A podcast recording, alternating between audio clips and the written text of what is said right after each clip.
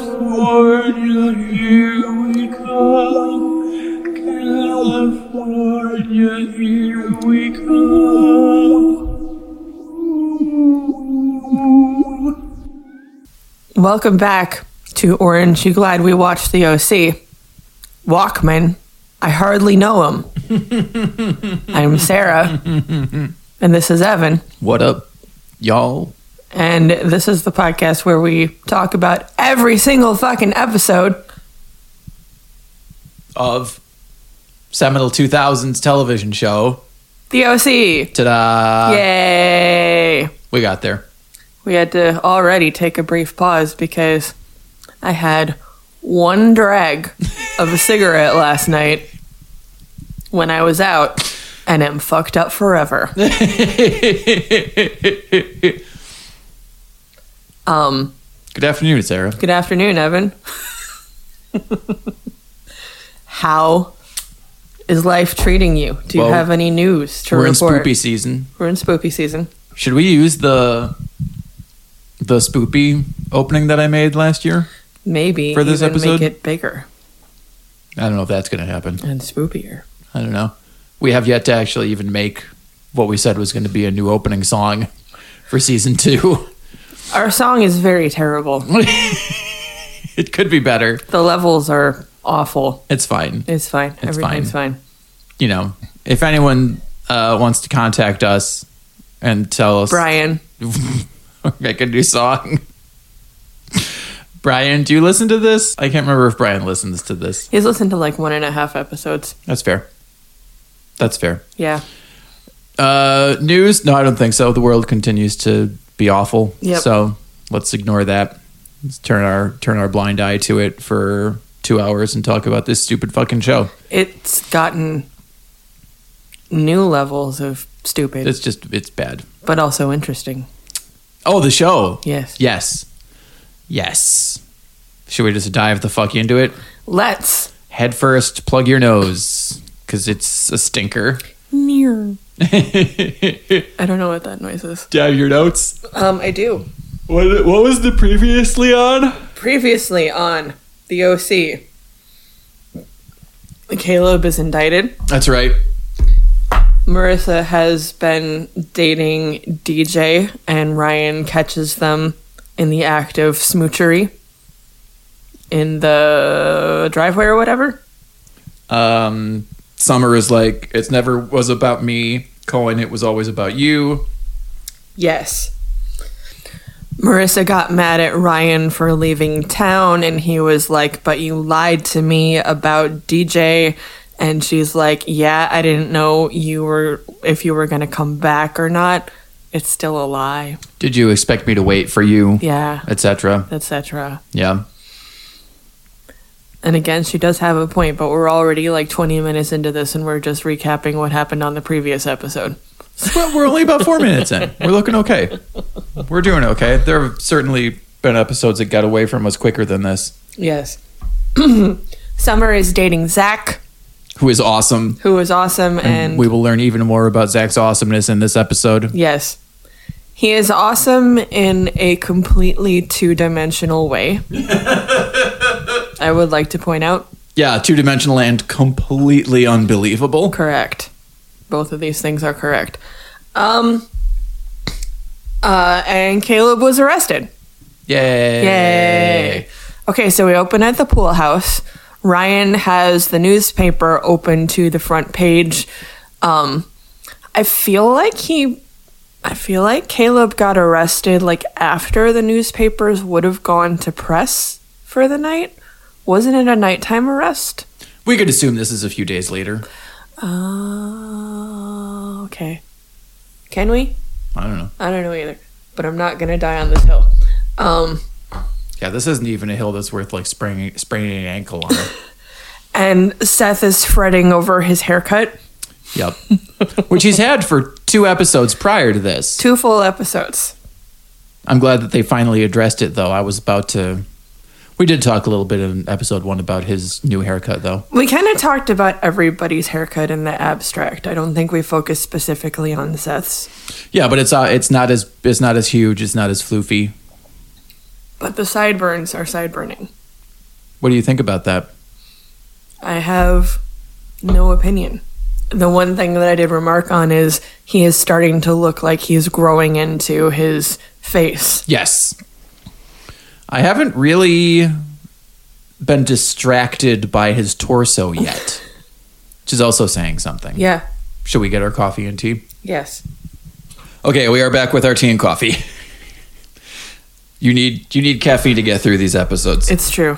yeah, okay. So front page news: Caleb Nickel, Newport's most powerful man, arrested. Arrested it. did.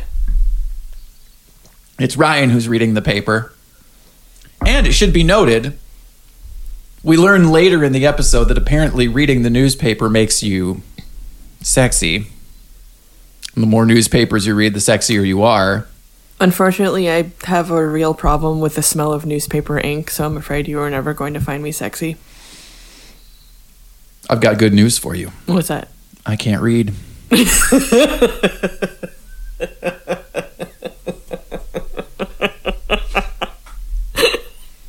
Well, that's helpful then. You still got to be able to make each other laugh. You know, folks. That's the mark of a strong marriage. So the whole point of this scene is it's a very they do this multiple times throughout this episode. It's cute the first time and then you're just like, okay, we get it, move on. Seth is very self-involved. And during this episode and this episode alone, he is aware of it for like 5 minutes.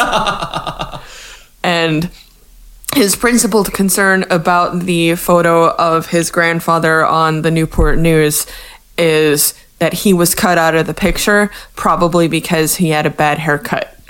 And Ryan's like, You're talking about yourself a lot. so, uh, th- Yeah, I mean, Add on. so this is this is the point being this uh, this conversation grows. Mm-hmm. Um, to Ryan is trying to get Seth out of his tiny self possessed bubble by saying, "Dude, your grandfather might go to jail here. Like Mm-hmm. Yeah. he this this is like a real thing. Yeah. Like this could potentially have far reaching repercussions more so than you are actually accepting." And Seth is like, "My hair, blah blah blorp." But then Seth is finally like, "Oh my god, you're right. I've only been thinking of me. This is what Summer said. It's always been about me and blah blah blah all about me." So Seth says in this scene he's going to turn over a new leaf. This is n- the new Seth Cohen. and it's not in service of getting back together with Summer unless she wants to. Unless that's what she wants. Unless that's what she wants. and obviously, reader, the the writing uh, and the acting is quite transparent. Obviously, it is just to and you know whatever they're winking and they're elbowing at the audience. Like, of course, it's just to get Summer back. This is a lot of winking from a television series that is only in the third episode of its second season. Yeah, It's so much winking. But also, we didn't really have a lot to do back then. Except, like, I don't know, meta analyze the OC. yeah. Uh, Ryan has some good quir- uh, some good quips here. Uh, you know, he's like, "Don't change on my account. I'm used to it." you know. So uh, the fun the fun thing about this little interaction is It's fully just the odd couple. yeah Mm. Yeah. They're, they're odd coupling about, and it's fun. yeah It's pretty fun. we don't spend a lot of time. We spend some time on Ryan and Marissa this episode. I would Very little. very little though. Yeah, like Yeah. twelve percent is about Ryan and Marissa this episode. Much more is uh, is focused on obviously the so the teen drama of this episode. There is there is certainly teen drama, but it's not necessary. Well, Oh, teen drama abounds. yeah, I was I- going to say it's not necessarily Ryan and Marissa centric, but I'm going to walk that back immediately because even though spoiler alert, we are introduced to a dun dun dun new character for the first time this season. two new characters Two new characters. bait shop boss Bait. sh- Oh yes, yes, Mm-hmm. yes! I forgot. So wait, that character is going to be recurring. Okay. Guess all you'll right. have to keep watching All to right, find out. All right. I do suppose also we need to uh, let's be totally inclusive here and intersectional. Three new characters. The science teacher. and I, at one point when we paused it and I had to go get tea or something, I was like, well, we're never going to see this character ever again after this episode once he fulfills his role. But this episode does pull off a couple of things that we have had recurring complaints about. It gives Marissa's character the time away from Ryan and that plot line gives her a little bit more backstory and depth and continuity. Mm-hmm. Um, other than just being attached to a guy. Yeah. And they are in school. They're in a classroom. Right? They do they have pens. and and no to books They write with them. and and various other academic materials. I know nothing about physics, so I can't tell you if any of the stuff that they were talking about in the studying scene was accurate, but good job, Yeah, good job for them. writers. And we continue to um uh for the for the audience essentially the the writers and the show want to establish that Ryan Atwood actually pretty good at school. Um, he's not Also- necessarily fast at being good at school, but neither the fuck am I. Per Seth, he is a dork now. I'm fully here for Ryan Atwood dork era, Yes, like fully. yes. Uh, you could say God gives with both hands. Uh, that's a little bit of a spoiler. Wah, wah. Uh, spoiler alert, foreshadowing. wah, wah. TKTK. Okay, so what we have, what we establish in this opening scene, Caleb go to jail. Um, Seth s- is trying to be Seth 2.0, where Uh-huh. he is being less selfish and he's going to do nice things for others. But as Ryan points out, he refers to himself in the third person while he is talking about how much of a better person he's going to be. So it is to be determined whether he actually succeeds at this. He doesn't.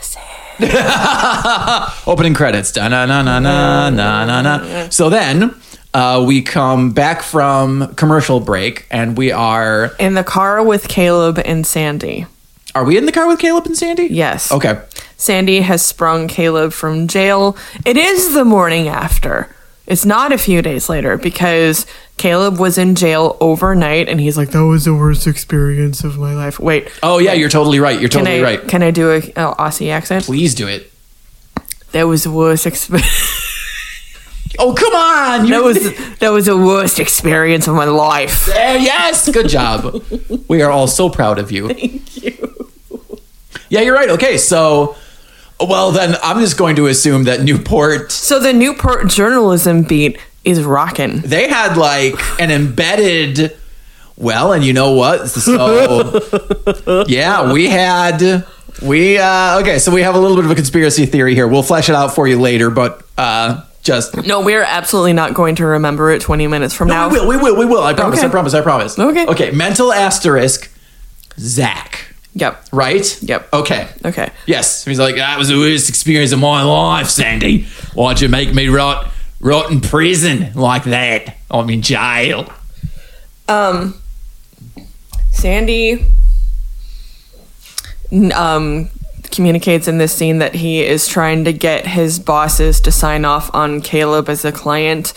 This also strikes me as a convenient plot device because lawyers take on people who they know are guilty 24 hours, seven days of the week, and they already represented Jimmy previously. So, what's their fucking deal now?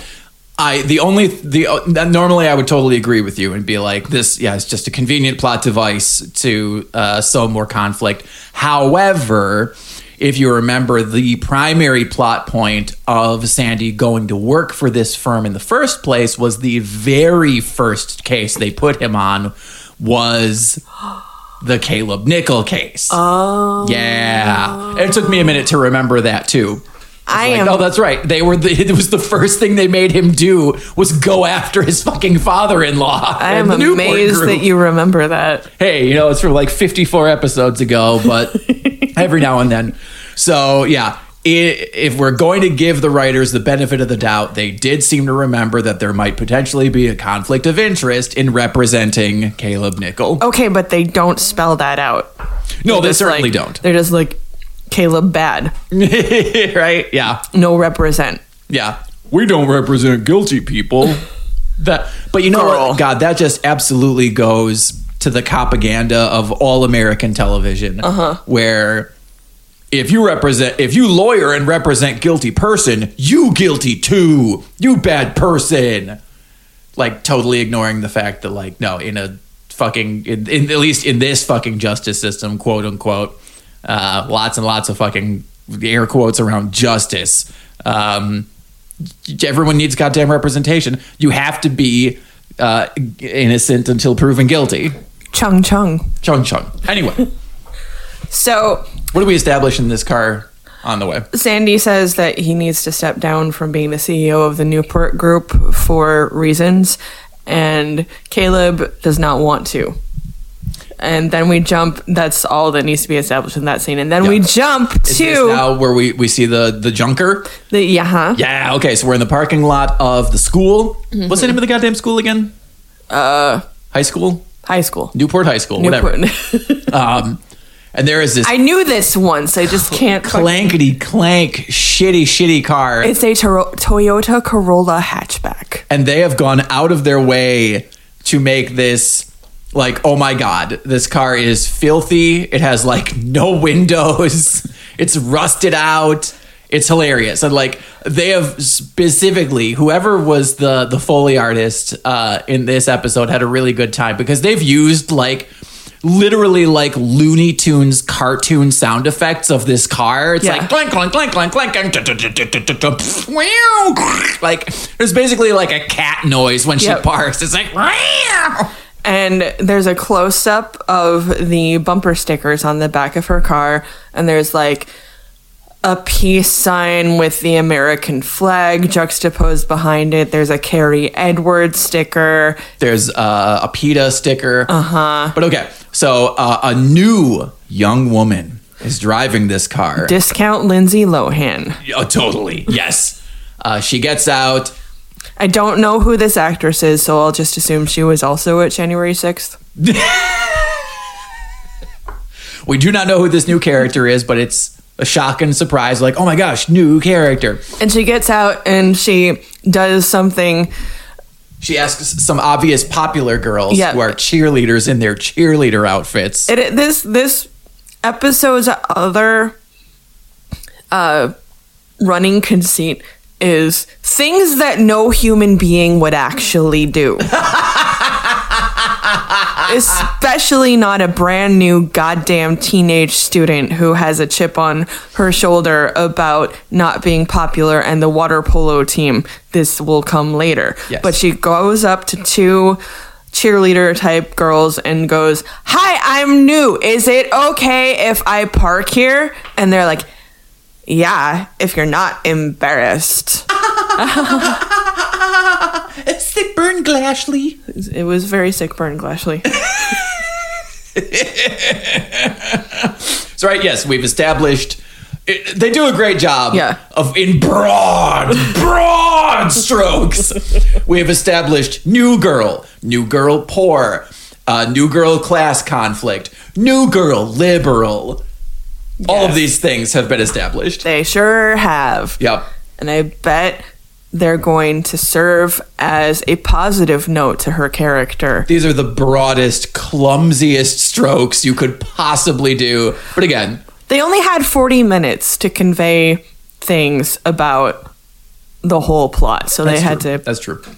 Also, we would describe this girl what uh, orange, uh, r- reddish, reddish blonde hair, long. Uh, Mm-hmm. Very- obviously, she's wayfish thin and white. Yep, very Um, flat ironed hair. Yep. Um, attractive. Yep. Right. But um, so they're trying to put they're they're conveying strictly through uh, wardrobe choice. Uh huh. That uh, she knows what she's about, but maybe she's not from here. She is a scholarship girl. Yeah. She is she is Molly Ringwald in 16 Candles Yeah. in the sense that she's gorgeous. Yes. every uh, heroine of an 80s 90s it's it's also it's can't hardly wait she's super hot when she takes off her glasses Right. Yeah. The things that set her aside from our other female protagonists. Um, she's wearing pants. They're not low rise from what we can see. They're like- because she has a shirt on Oh my that goes God. past her navel. she should be burned at the stake yeah. Or at least ostracized socially, which is, I'm sure, what's going to happen. Mm-hmm. or taped to the flagpole wait that's veronica mars again So do we go inside now? Right? This is where all the things happen. Yes, we're in the student lounge. Yes, and our boys are getting coffee. and there's uh, again very cute finger quotes dialogue about uh, Ryan is puzzling over what he wants to get and says like you always order a coffee except this time he orders an iced coffee which strikes me as a very strategery influenced move because if you spill a hot coffee it was a full Yeah. like Yeah. you could see that there was actual liquid in this this wasn't coffee acting Yeah.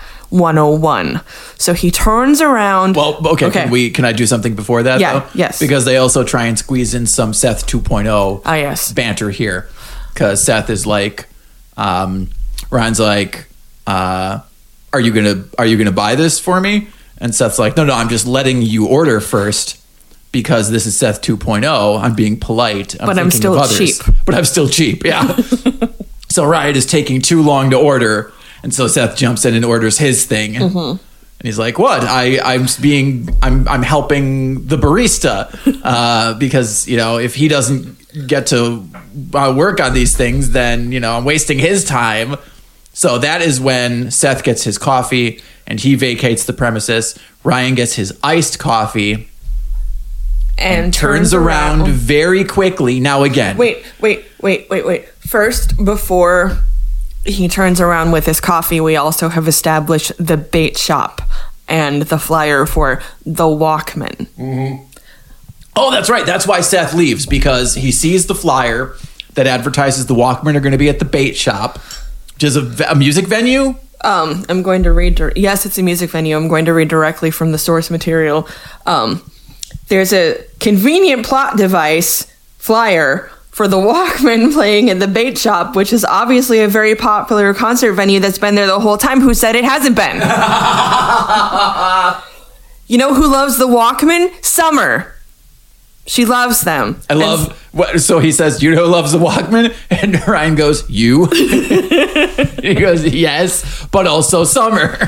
I am mad and old because I also love the Walkman.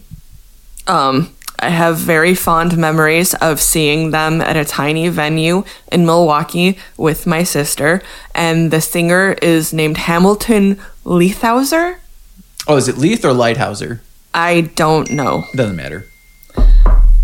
Um, We are very, very old. yes, we're very old, and I remember my sister and I walking around and calling him Hambone and thinking it was hilarious. And we were just essentially awestricken that a band would walk around the venue before they played. I think we ran across him playing one of the arcade games at Mad Planet, and we were 20, so we were awestruck by everything. Anyway, It was easy to be struck by awe back then. yes. So he sees the flyer. He's like, I'm going to investigate this. Yes. Because he's like, maybe I could get tickets, not for me, but for Summer and Zach. Summer and Zach. And obviously, Ryan's like, Ryan sees through this immediately. Yeah. But that is why Seth exits. Yes. And then, so here's the thing. And I understand that this conceit is not, it's not the fault of the OC. No. Other various forms of media have done this extremely stupid conceit. I'm also going to jump the gun and say that maybe this scene and episode involves the most times anyone ever said tampons on network television. Yes. Yes. Almost certainly. Yes. It was probably seen as revolutionary at the time. So anyway, We got abortions, we got tampons, holy shit. when you are in line at a place that serves beverages, right? Right. When you're in America, the United States of America. Yep. I just recently More like the divided states of America, am I right? Eh? um I recently watched and I promise this there's a through line here. I recently watched the movie Coneheads again from the 90s, right? I love the Coneheads as a film. I think it still really holds up is the other thing. Anyway, deals with a lot of fun issues. Um chief among them uh, immigration reform. But anyway, the Coneheads are from the planet Remulac, right? And in the beginning of the film, uh, so they've crash landed, and uh, they need to interact with some humans to find their way around, etc. And Remulacian culture uh, has no real space bubble around like you know, your personal space, right? And um, the comedian Sinbad is is uh, Beldar uh, Conehead's boss at one point, right? And he's like, Beldar, man, you gotta you gotta give me personal space. And Beldar learns at that point that Americans have a pretty large personal space bubble, right? Unless we're in a pandemic, Sure, okay, fine. and it's very about the freedom to sneeze on every other person in the room. But anyway, this the OC is well before pandemic. So I know. you're in line Yep. to get coffee. Okay. How close do you stand behind the person at the front of the line? At minimum, a few feet away. Yeah, at minimum a few feet away. You don't stand directly behind them. Then, additionally, you're at the front of the line and you've just received your beverage. What do you do? Do you spin wildly 180 degrees as quickly as you can without looking what you're doing? I mean, yes, obviously. So, I hate this conceit. I hate it so much. They also could have uh, mapped it out better. Like it could have been an actual conceit. They could have packed the line. There could have been a little bit of dialogue. Oh no, we are going to be late for class. If but I need my Java. Right, some blocking of some kind, Yeah. some business of some kind to make it make sense, but it doesn't make sense. And what happens is New character is standing directly behind one Ryan Atwood. maybe he smells good. Was she okay? Wait, your explanation is she is standing as close to him as possible to smell him? Hormones. How dare you? Hormones Stop make it. people Stop it. so Ryan gets his iced uh, coffee, which you said is definitely a decision on the part of the writer so that he doesn't permanently scar this new person. I don't know how close this episode was to the McDonald's lawsuit. I think it was was the McDonald's lawsuit 80s or 90s. I think it was 80s, but I Okay. don't know. Um, I feel like it was 90s, but either way, yeah. So he spins around and oh, what happens? Oh no, he spills his iced coffee all over her top. Oh no. Oh no. And he's like, oh no, I'm so sorry. And she's like, ah, ah, ah. and then he elbows her in the nose when he's trying to help her pick up her many tampons. Yeah, that's the other thing. So he spins around to try and get her some napkins. Mm-hmm. And upon turning around, because how do you turn around when you're holding napkins? With your elbows akimbo. Yes. As akimbo as possible. yes. And he just full elbows her in the face. Those fucking elbows are Kimberlied. Yes. Kimberly Elbows. Please welcome to the stage, Kimberly Elbows. Kimberly Elbows. Um, so, yeah, he hits her in the face, and she's like, oh my God. So, yeah, all of her things are on the ground. He's like, uh, can I help? And she's like, no, that's fine. You've. You've, you've, I think you've done enough. I need to get rhinoplasty so I can look like all the other girls in this school is a line that she says and I'm just like shut the whole fuck up. this character is already insufferable. Yes. It's fine. It's fine. There's a long list of insufferable characters that she is on the roster of now. yeah, it's a whole rogues gallery of fucking insufferable characters in this goddamn show. Uh Uh-huh. huh. So, oh no, they've gotten off on the wrong foot and they already hate each other.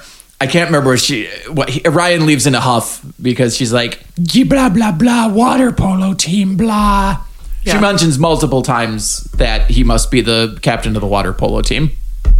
Because he's hot. Because we know that she thinks he's hot And we because know of that- something she says later. God doesn't give with both hands. That's what she says is what later. She says later. It's literally what she says. Okay, so this character has been fully introduced, and we already know that they don't get along. Yes. So that's the end of this scene. Ryan leaves before he can do any more permanent damage. Just before like setting her on fire accidentally. Unnamed character is very angry, um, which doesn't fully make. I'm thinking about it too much, but it's an unfortunate accident. It's a series of unfortunate accidents, but I wouldn't like. I'm not sure if in that position I would hate this person forever. I would just be like, oh, that's awkward. She does say something like, "Well, yeah, this is a great way for me to start my first day here." Yeah. Yeah. Yep. Very natural dialogue. If she's as poor as we are led to believe, why is she in line for a coffee? it's like when those poors have telephones. she should have saved that coffee to get a house. okay, so now we're back at the Cohen stronghold. And Kirsten and Sandy and Caleb are all in the same room. And Kirsten and Sandy are still trying to push Caleb to step down. And Julie comes into the scene wearing the strangest statement necklace that I've maybe ever seen in my life. It's like, how would we describe this necklace? It's a bunch of like uh, hectagons. I was too obsessed with her outfit to really pay too much attention to the curiosity of the statement necklace because she is wearing it looks like okay, so it's it's akin to like a sailor uniform. It's sort of like sexy sailor uniform, right? It's navy with white ribbing. Is what's that part called? The Piping? piping, yeah. Um, We're just gonna say that this is spoopy season representation because I don't think they really have Halloween episodes. she looks incredible. Yes. like incredible. We are Team Julie Cooper forever. Yeah. She looks amazing. And she, yeah, she toddles in and she's like, oh, honey, I. I came from my seaweed wrap as soon as I Yeah, and Sandy's like, oh, it brings a tear to your eye. heard. Um, She looks incredible. she does.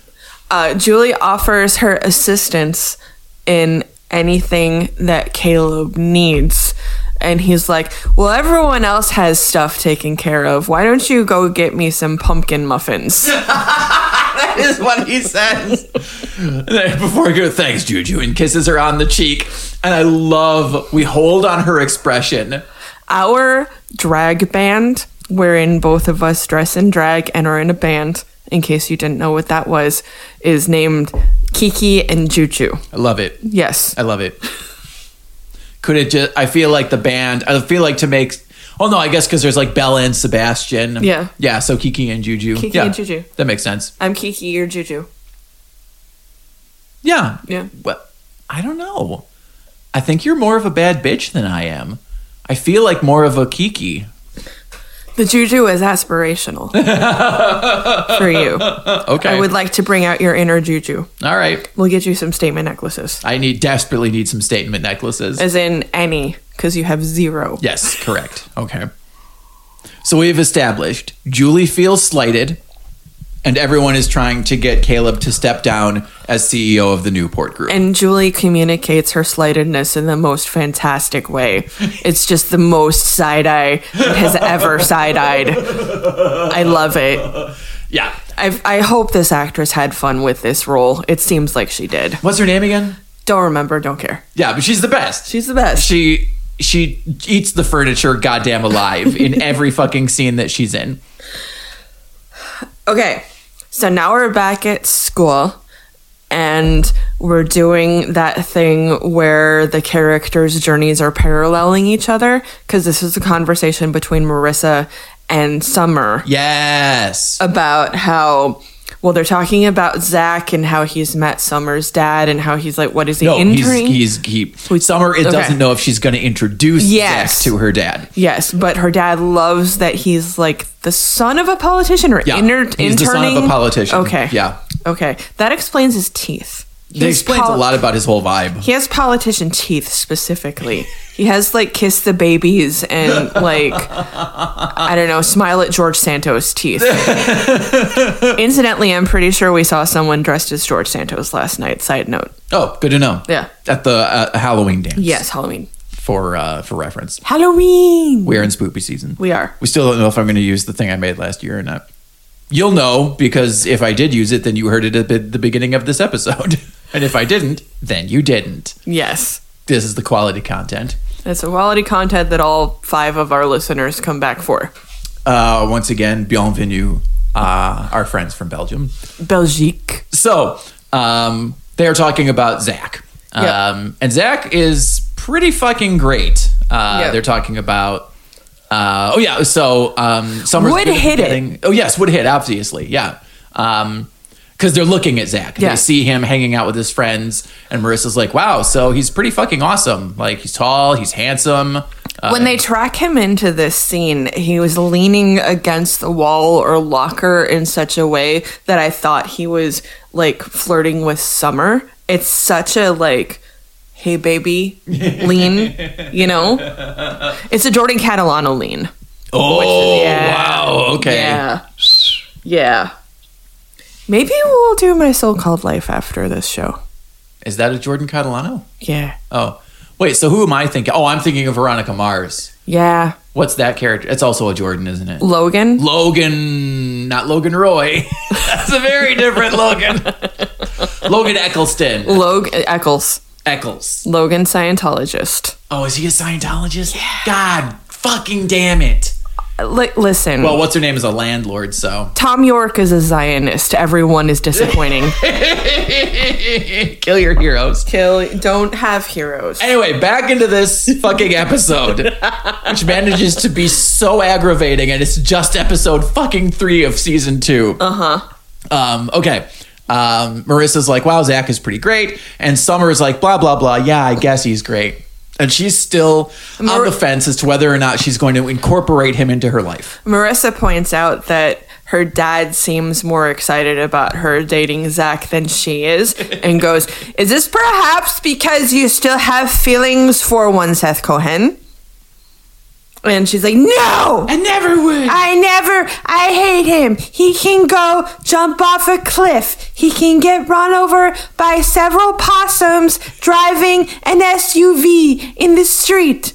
I really wish we had written this show. I, yeah. we would have come up with a better excuse for pouring coffee on what's her name. We would come up with better dialogue. Okay, maybe our second podcast is an episode by episode recreation of this show with better dialogue, that sounds exhausting. with puppets, maybe? this is an famously podcasts are audio mediums. Or we plow. This is where we are, we pivot into video. no! That's how we do it. God! Or we do costumes where we play all the characters and it's just a series of wigs. No, Wonderful. No. It's flawless. no. That sounds like so much more work than this one is. And you were already complaining. we would have to buy a ball python and put a wig on it to play Zach. a little ball python with a little little brown wig on, A little Bob Ross wig. right? little polo shirts or t-shirts that say all the stupid shit. We'd have to I'd have to make all of his stupid shirts, but for python. See, this just keeps getting better. listeners, if you would like to underwrite this experience, get into our DMs. It will be very expensive. O Y G W W T O C dot tumblr dot com. This is also the episode where we do learn that Zach reads five newspapers a day. Yes, so he comes into the frame and he's like, Yeah. "Hey, everybody, mind if I hang out?" And they're like, "Yeah, you Yeah, should sit have next to a Mm. me." Yeah. um, and he says, "Oh, Marissa, I'm really sorry to hear about your grandfather." Yep. Um, that you know that whatever. Uh, and they were like, "You read the paper?" And he's like, "Well, you know, the Newport Times, the New York Times, Uh, the LA Times. LA Times, and Wall the Street Journal, Wall Street Journal." which is now owned by Jeff Bezos. So fucking boo. I wasn't at the time. But also, whatever. Journalism has been dying for its entire fucking history. Journalism so- dies in darkness, Evan. Hey, that's true. And it's a dark fucking time.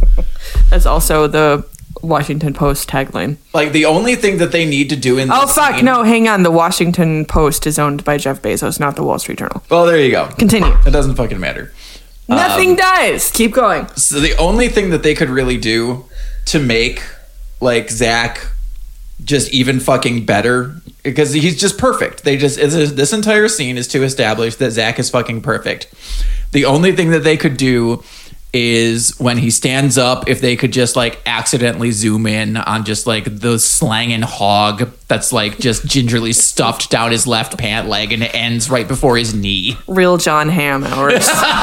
right? That's like, and then like just a saucy close up on his tight, tight butt when he's walking away in those khakis. Like, that's the only things that they could do to make him s- truly perfect in this fucking scene. Again, I'm sure there are teenagers who read or read five newspapers a day, but I don't know any of them. M- I guess I'm going to give the writers some grace because he is the son of a politician. So he's most likely being groomed to follow in the footsteps as a politician. And Yes. if you want to do that kind of thing, not only are you, it would be best for you to keep yourself squeaky fucking clean, but also to make sure that you're pretty well read with, with regards to current affairs. Or he reads five newspapers a day to keep abreast on his actual CAA assignment. Yep.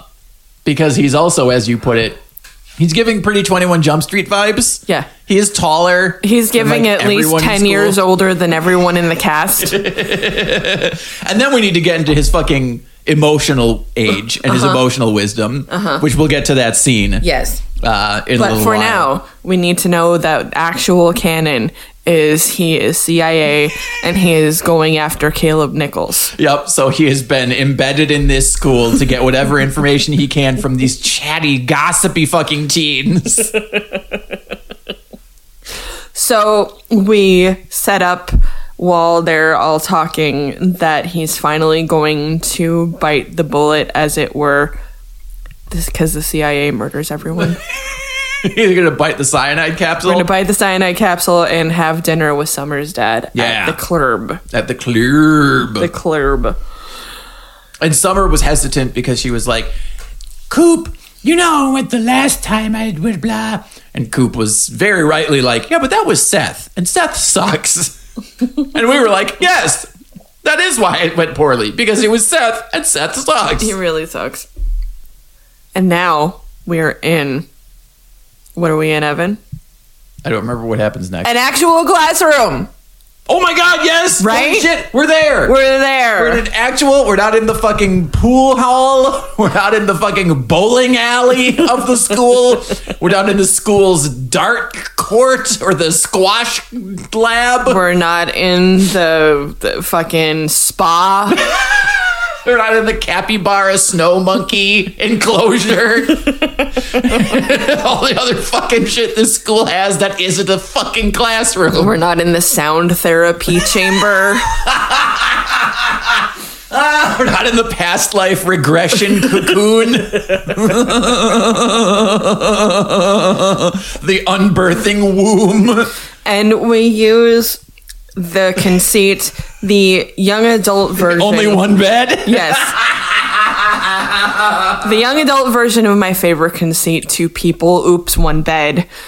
Um, the uh, discount Lindsay Lohan comes in. oh, No, she's already sitting. She's been seated. Yeah. She's been seated. Ryan comes in, and there's no place in the classroom to sit. There's only one seat, and it's beside the Lindsay Lohan. Ah. Ah, oh, no. Oh. So he sits down next to her, and what does he do? He knocks her in the head with his messenger bag. Yeah. Yeah. First, he so like they've built up Ryan to be an utter klutz in this episode. Yeah. because so yeah, he walks up and he's like, uh, "I'm it's the," and she's like, "Oh my god, are you kidding me?" yeah, sure enough. So as he's trying to sneak behind her, first he clocks the guy behind him with his messenger bag, and Yeah. the guy's like, "Dude, what the?" And then as he turns around, then he clocks Lindsay Lohan with the messenger bag. Yes. He really truly is just tripping his way around the school today. Yes. Maybe it's hormones. Maybe he's growing. That's going to Maybe. be my in-universe explanation. Is he's just going through a growth spurt. Okay, so the teacher's name is Mr. Greenberg. Nice. and he's like, "Hey kids, we're going to have lab partners this year." So and he starts reading off some names of people who are paired together and guess what? Discount Lindsay Lohan is Guys, actually you're not going to guess. You're not even going to fucking guess what happens, you guys. It's impossible to guess. It- it- we'll give you a minute. Okay, do you give up? Ryan and discount Lindsay Lohan, whose character's name is actually Lindsay, which is kind of fucking hilarious, are paired together. What? What's her last name? Don't don't know. Greenwood? Lindsay Lindsay Lindsay Greenberg? Lindsay Lindsay. No, Greenberg is the teacher. Does your source say? No, Oh. her name is Lindsay Lindsay. It is Lindsay though, for real? Yes. Oh, snap. Yes. It's like they knew what they were doing. It's true. You guys, oh my god, you'll never believe it. They're paired together. I I fully lied. It's Lindsay Gardner. Lindsay Gardner. Yes. There we go. Okay. So they're partners. Guys, they're lab partners. They're not happy about it. They are not happy about it. Okay, enough of this school nonsense. We're gonna go to the pier.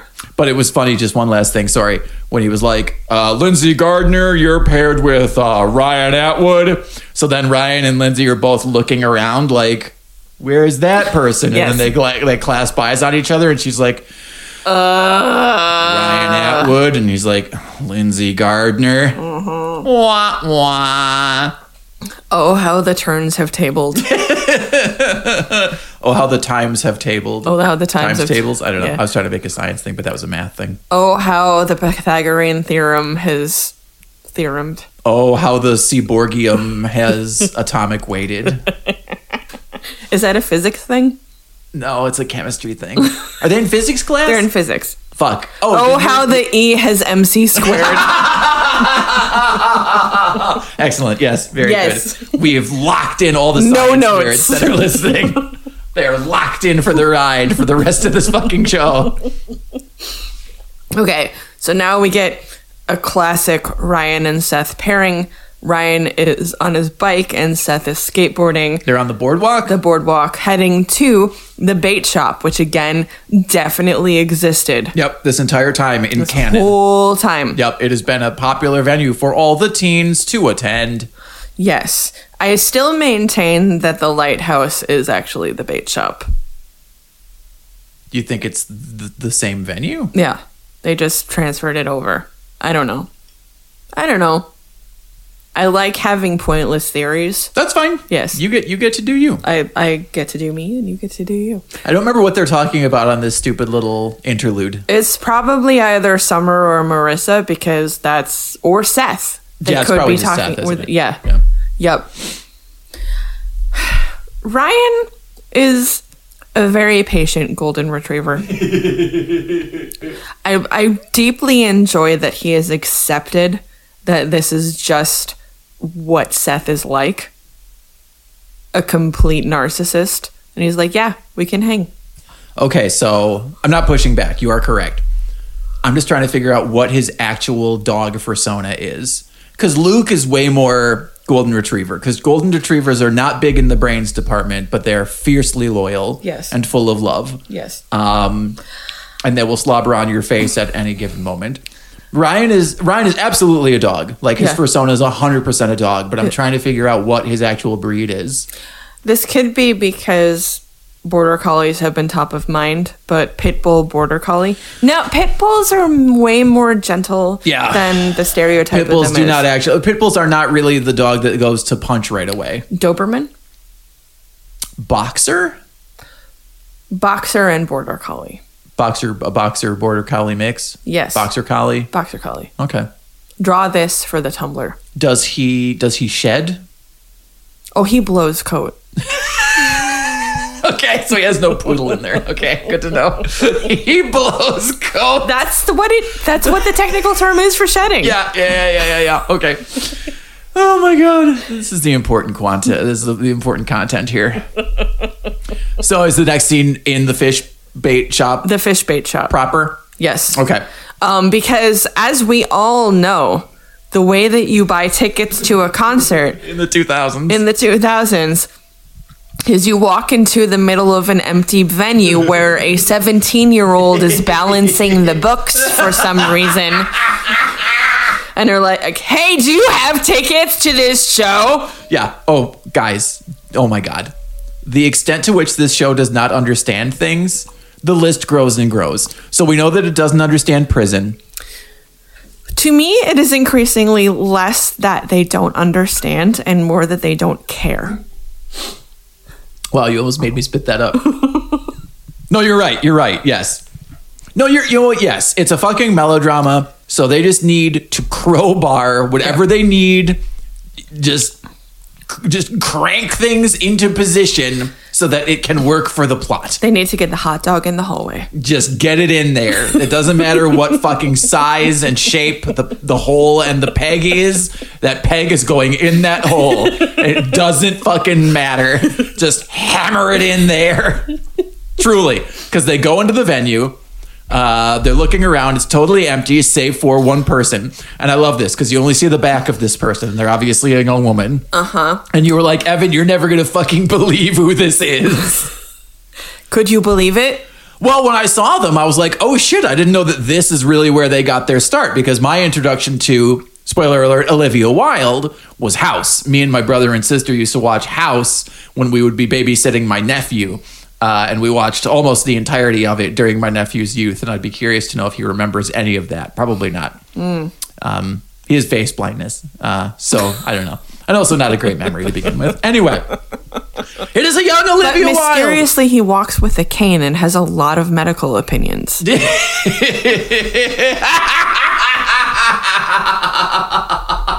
Hell of a diagnostician, my uh, my nephew. but anyway, It's Olivia Wilde with extremely unfortunate hair. what have they done? it is so unfortunate. They're What have they done to my ma- my baby boy? they're trying to establish her as alternative. Yeah. but they swing into rockabilly cosplay. I love that because at one point, uh, later in the episode, um, Summer asks, "What are you doing? What? Why did that tattooed girl?" And reader, I need you to know she has an tattoo, and it is the most fucking My Little Pony ass fucking tattoo. It is of a pretty little butterfly on her right arm.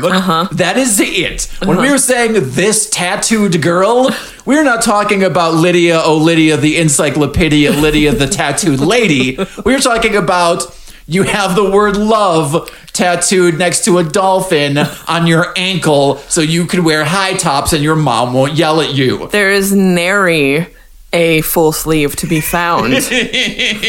yeah, and this fucking rockabilly. So okay, this hair doesn't know whether it's coming or going. The hair has it is it is a it is a it is a high long pony. it's an alopecia ponytail for sure. Oh my god! Alopecia ponytail. Holy shit!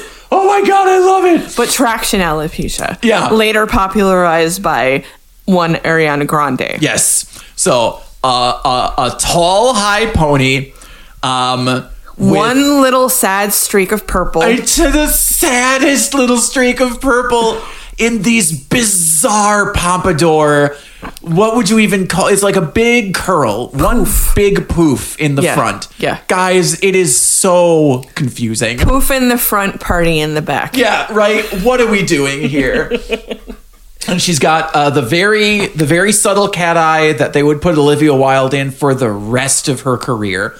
Oh my God, they've been putting Olivia Wilde in this eye in everything I've seen her in.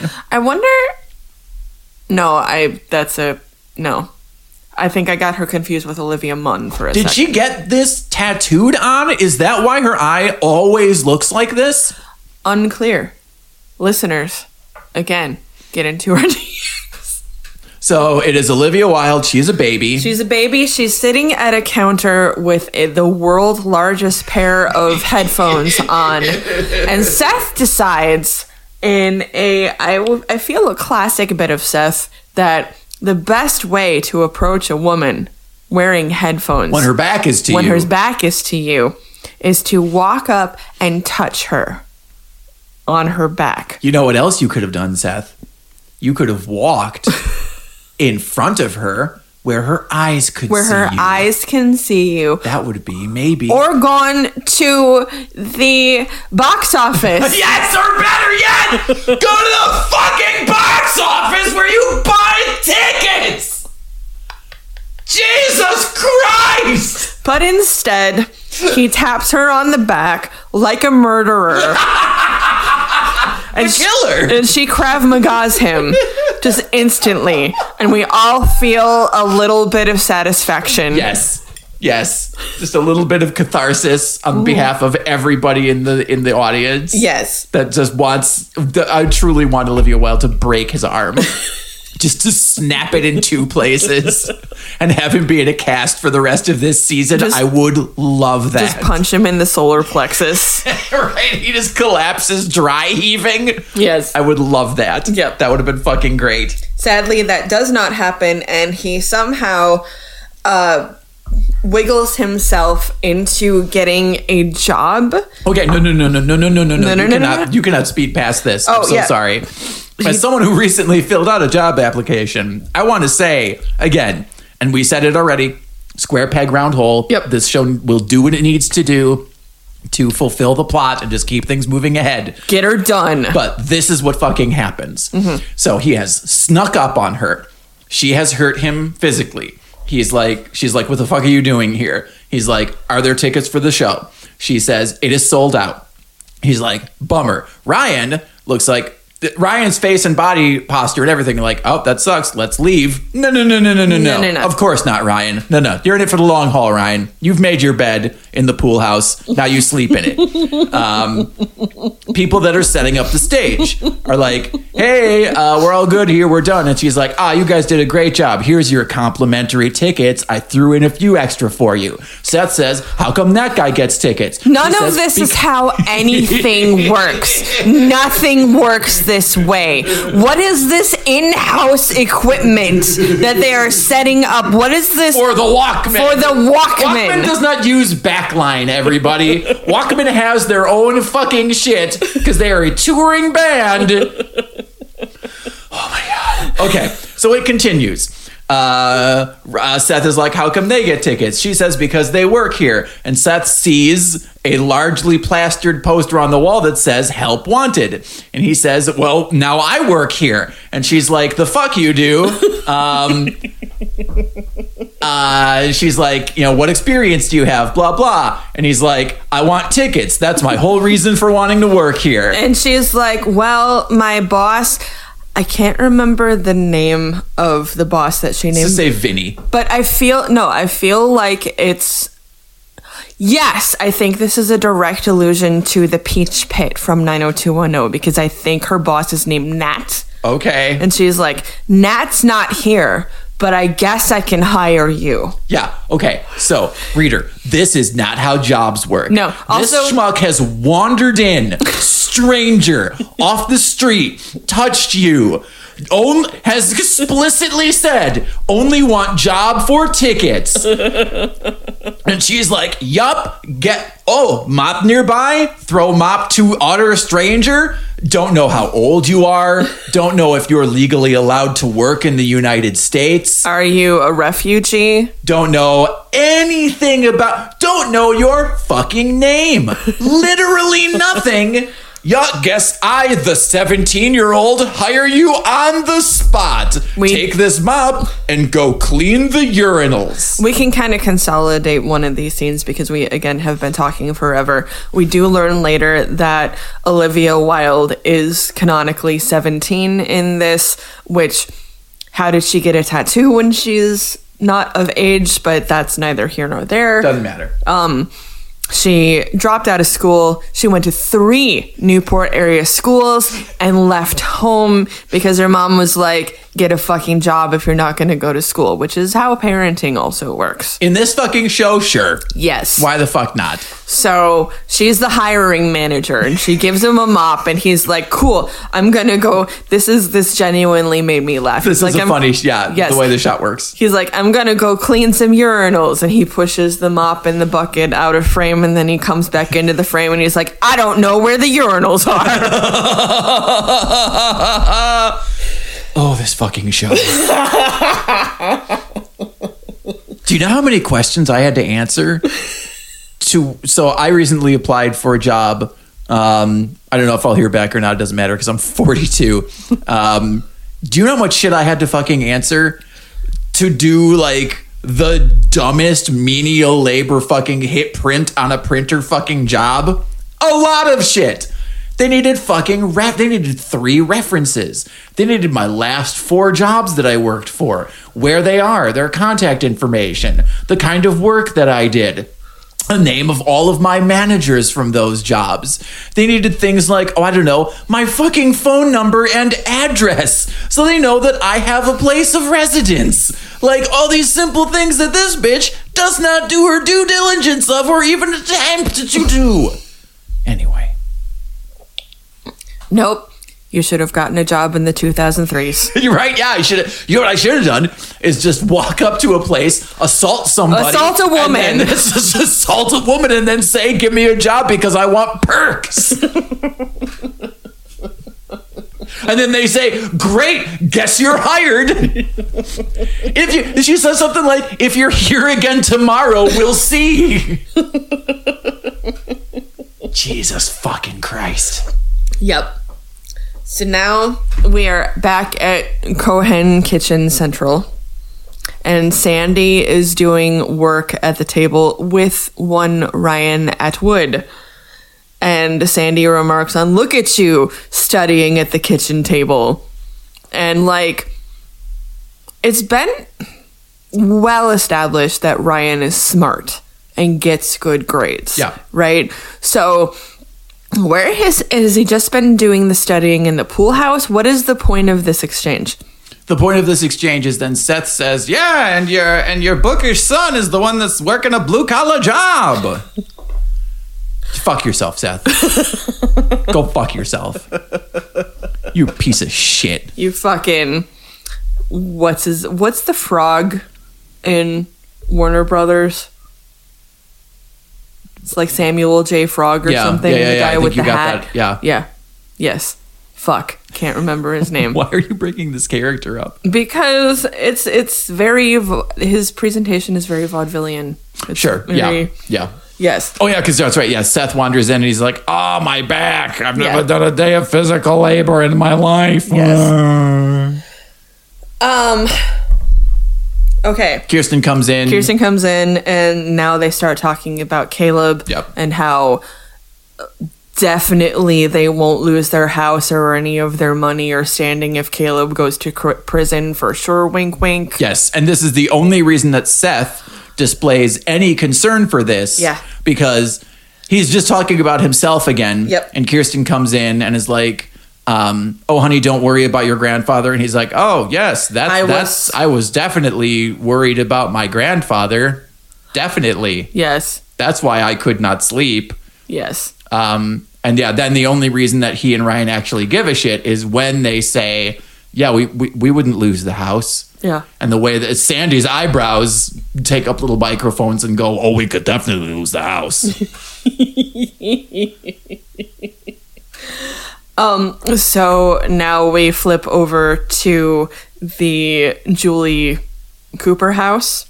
It's the Julie Cooper house. It's is not. it the house or is it the boat? it's the house. Is the house? Yeah. Okay, we go to the boat later. Ju- Yeah. Julia's having yeah because Marissa is like getting ready in her room or something. Yeah, yeah. And Julie's like, we definitely won't lose the house if Caleb goes to jail. And Marissa's like, I hope he does go to jail, so then I can move back in with Dad. She and says you because can lose you would be custody. out on the street. Yes. She literally says to her mother, who's giving her room and board, Yes. I hope Caleb goes to jail because then you'll be out on the street and I can live with dad. Extremely telenovela behavior. Yes. Oh my God. like, and again, okay, I understand.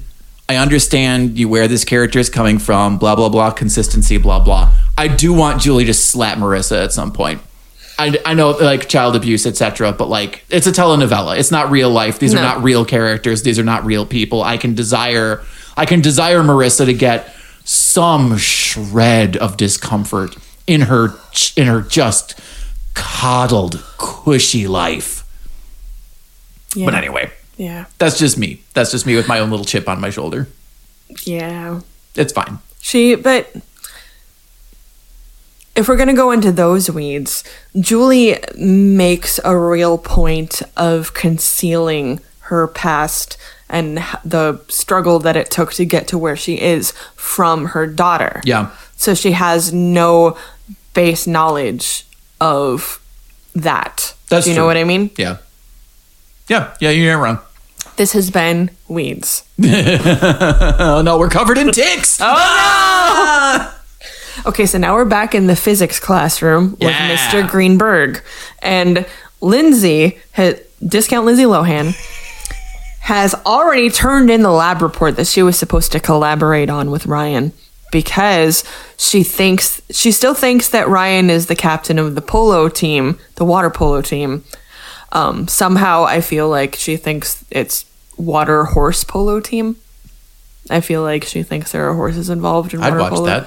I would. If, how many? If you put enough floaties on horses, they would probably be fine, Or right? if you just did like the the um oh, like inflatable horses? no the the fucking The water you can breathe in? no From the abyss? I'm trying to think of the specific band. Uh, Give me one second. The Decemberists? Pause. Okay, we'll be back, everybody. The flaming lips. They had those big round inflatable Oh, balls. You just stick a yeah. horse inside the ball. Horse inside of that! Yes. It would break all of its legs so quickly. And that is just 14 giant inflatable balls with crippled horses in them that you're going to have to shoot in the head. It's reinforced Oh balls. No, the ball isn't the important thing. You've seen horses, right? They can break a leg looking at something wrong. Then you put a human in there too on top of these fucking horses. No, no, no. Okay, the human is on the outside of the ball. Yes. Running on it like a Yes. fucking lumberjack Yes. on a log going down a river. Yes. This can't go wrong. Flawless. It's a perfect idea. Oh my God. Love it. Jesus Christ. Okay, so she thinks he's a water polo person and she has assumed that he's dumb. Yes. And she's like, don't worry, we got an A and you'll get into Yale. and you'll be fine You'll be because then you fine. can live in your dad's um infinity pool Yes. And this is when she says, God doesn't give with both hands. and it's important because ryan says explicitly i'm not dumb Yeah.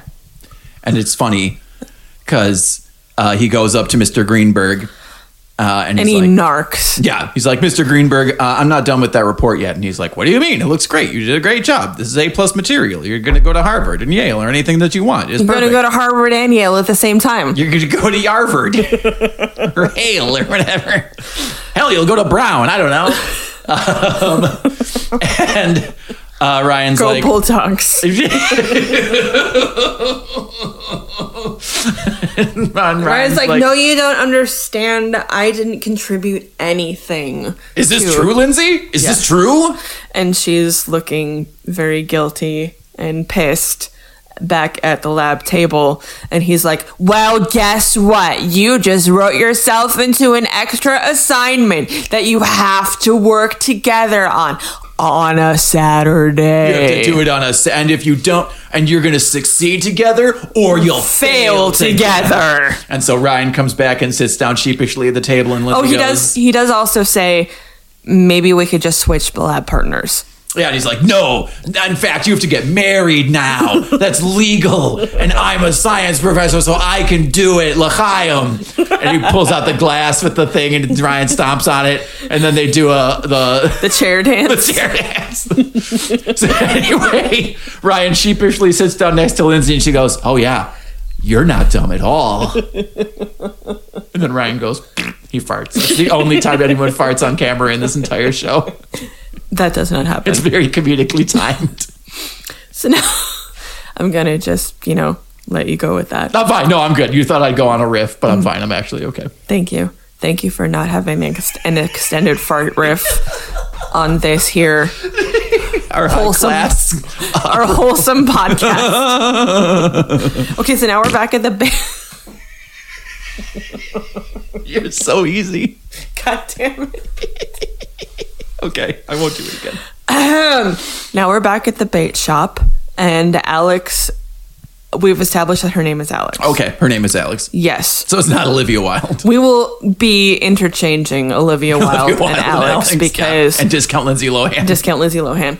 Um, Olivia Wilde is struggling to get. We've established her name is Yes. Alex. So Olivia Wilde is trying to pick up these glasses. She's trying to pick up a crate full of glasses, and Seth is sitting at the bar counter, just completely oblivious, and she's like, "Motherfucker, a little help here." Can I just also say, okay, so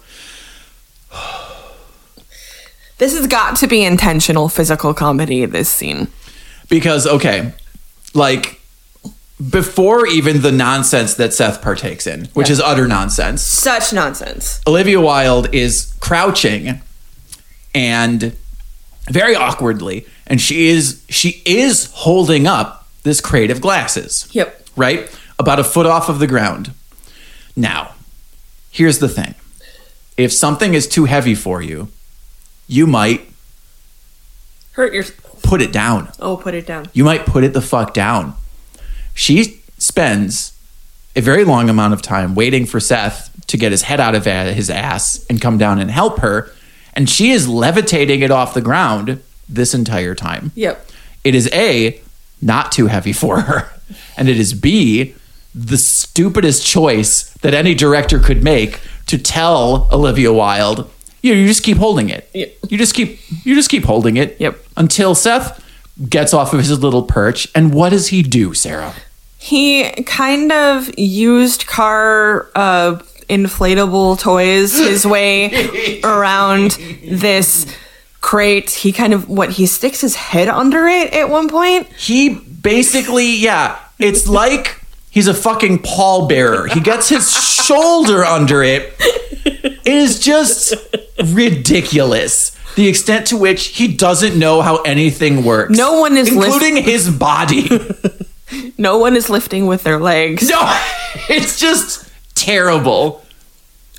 Um. Oh yeah, she says, Seth. I think I'm getting a hernia. Can you help me with right. this? And he's sitting at the table and he's like, I had a hernia once when I was a kid. I had surgery for it. This fucking show. This, goddamn fucking show. So yeah, he does the worst job ever helping her get these glasses up onto the counter where they start wiping them out. And she says something like, "Wow, you really don't know how anything works, do you?" Um, he's only just barely useful enough to get the glasses to the bar. So Alex is like, "Why the fuck did you want this job?" And this is where we learn two things: we learn her living situation, and we learn that Seth will run his mouth to literally anyone in the whole world who will listen, and is like. Tells her the whole story of Summer and how he wants to win her back with these tickets to a band that she allegedly likes right moderately. moderately, whatever. Um, And Olivia Wilde makes the she's like, correct observation. she's like, but she does it in a hilarious, unintentionally hilarious way because she's like, as a girl, I can tell you, she will see right through this. As a universally standard girl, Yes. because all of us are the same, Yes, she's gonna see right through this. as a person with very high hair. Ooh, Summer did have very high hair in the episode last season where she was Wonder Woman. It's true. Now she has bangs in one scene, and it's not so the- weird. it's- yeah, Single scene of bangs. No. I don't understand. There's no consistency. there's no continuity. It's fine. Yep. So this is also her mom calls. We establish yada yada. She's uh, out of the house. She's working. Blah blah blah. She's living in what she calls. She gets an apartment in the numbered streets. Up in the numbered streets. Are we to believe that Newport Beach has a bad neighborhood? I mean, yes, And she lives. It's just her. that's just It's just her in an apartment, the one apartment, and it's super funny because you can see. It's the only grimy. Okay, this is great. You're in Newport Beach, right? You're at the top of a hill. Uh, you're looking out over Newport Beach from the Cohen's household, the Cohen stronghold, which is on the top of the hill, right? Yeah. You're looking over the beautiful expanse, uh, infinity pools, well kept gardens, topiary bushes, There's a s- cardboard box. yeah, there's a single apartment, right? It's the only one with graffiti all over it. There is a cube of gray sky above it that's raining onto this apartment. That's where Alex lives. Yes, there's a little bum, like a perfect little Hollywood bum just sleeping outside. Um, yes. So it's not going to work because she's a girl. She lives in the numbered streets. We have established all these things. Yeah. It's great. So we leave that scene. Yes. So now Sandy comes into Kirsten's office as she ends a call with a Mr. Brubacher. Oh yes, and she's like, no, my my m- my my father isn't guilty, but uh, no, I Okay, there's a, uh hyperlink in my source material that says the writers of this show are such nerds. Would you care to read the entry see for what we got here. Ed Brubacher? Okay, Ed Brubacher, born November 17th, 1966, is an American comic book writer, cartoonist, and screenwriter who works primarily in the crime fiction genre. He began his career with the semi autobiographical series Low Life and a number of serials in the Dark Horse Presents anthology before achieving industry wide acclaim with the Vertigo series, Scene of the Crime, and moving to the superhero comics such as Batman, Catwoman, The Authority, Captain America, Daredevil, and the Uncanny X Men. He's best known for his long-standing collaboration with British artist Sean Phillips, starting with their Elseworlds one-shot Batman Gotham Noir in 2001 and continuing with a number of creator-owned series such as Criminal, Incognito, Fatale, The Fade Out, and Kill or Be Killed. And then the file photo shows one Ed Brubaker or Brubaker. Uh, he's wearing a um, uh, he's wearing a pork pie hat, which I appreciate. So between the comic book artists or styles of comic book artists that you were able to pick up on in previous episodes and a reference to this person. the writers of this show are they really wish they had actually been hired to write comic books, don't they? they really wish they, they had just been hired to do that instead. But here they are Yes. trapped in the limbo that is the writer's room for the 2007 classic, The OC. Um so the, in this scene we learn that Sandy is now jobless. Yep, he visits, right? She's like, oh God, I'm so glad to see you.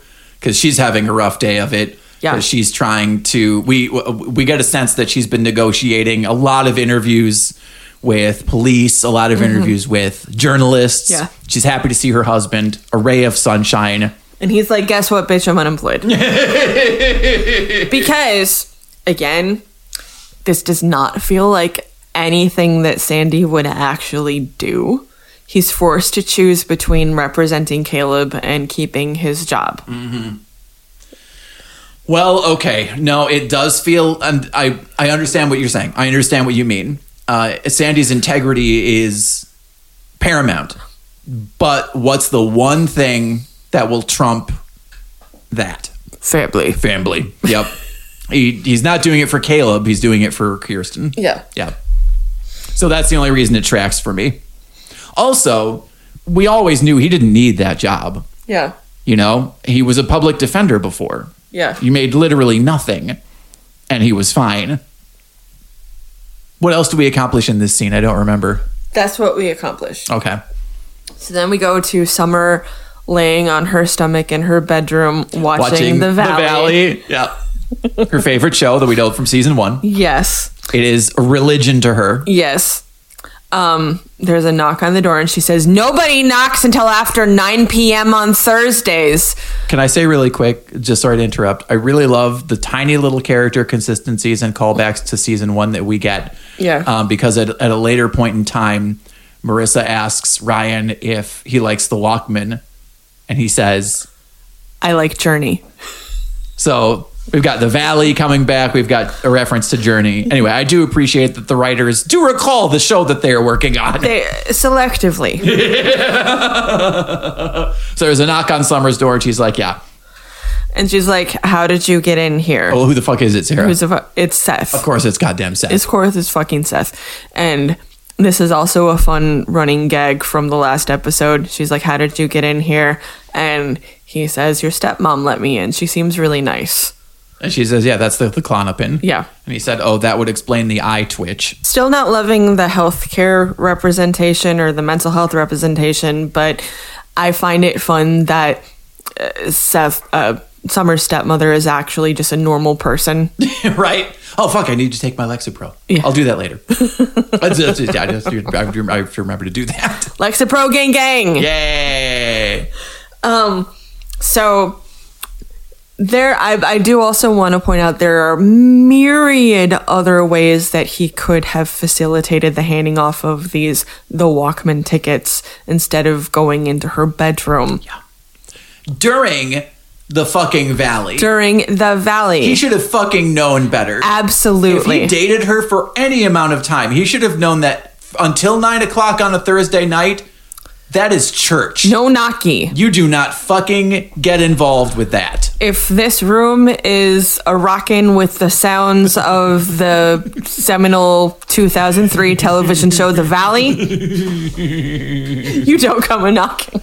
I also really love uh, the the. So obviously they had to they had to write and record the the sounds of the valley. Yeah. and it sounds like like I desperately want to see the valley. Yeah. because the valley seems like the OC. Yeah. for the OC. Yeah. you know.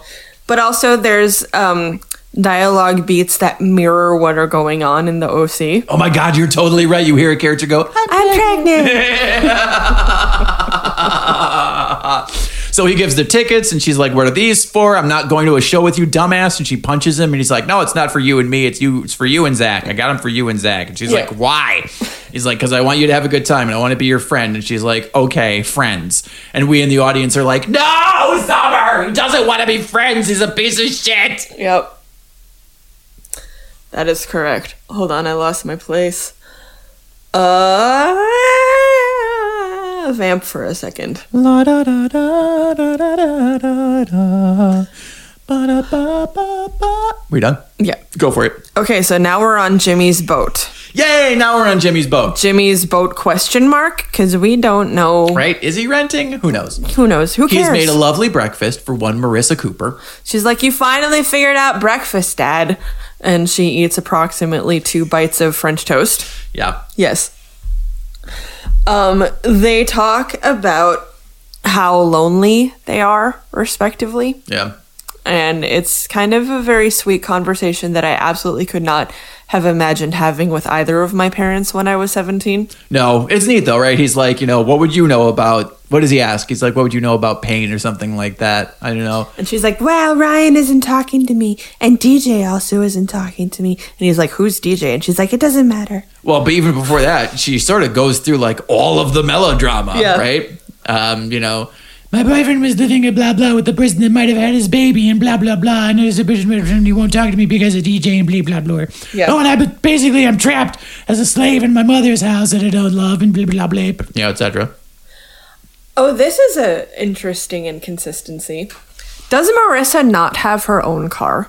Why does Julie come to pick her up? Oh, Convenience. Quite of the convenient, yeah. plot. And she says when Julie comes to pick her up, she's like, back to the gulag. And Julie's like, she said that so I could hear it. she knows I heard that. We play these little games. Yeah. And there's we're meant to be shipping Jimmy and Julie again Yeah. because they sort of bond over the stresses of parenting this nightmare teenager. And you know, well, what? Um, they talk a little bit about their past. Um, uh, it's a great little scene. It's a great little interaction. It makes me love Julie even more. yeah. um, because uh, he says we got married because you got pregnant and she says you married me because i got pregnant i married you because i loved you Yeah. and i believe that Yeah. i do and i also totally believe in the consistent you know in the world of these characters that they live in that the stress of parenting and all that stuff uh, to say nothing of you know Jimmy's crimes, uh, literal crimes, would absolutely be enough for them to sort of grow apart from each other. Yeah. But then you know what happens sometimes regularly in the real world is people who got together sort of in their youth after a few years apart after absence makes the heart grow fonder and after they maybe grow a little bit um, as individuals instead of within the context of them as a pair they get back together sort of as new people you know who can kind of recognize how they have grown and how they might actually be ready to have a healthy relationship on equal terms i don't know That's putting a lot more thought into it than I think the writers would have anticipated, for sure but that's what we're here for. that's what we're here for Yep. That's why we get paid the nothings. He also, Jimmy also, our Patreon, no.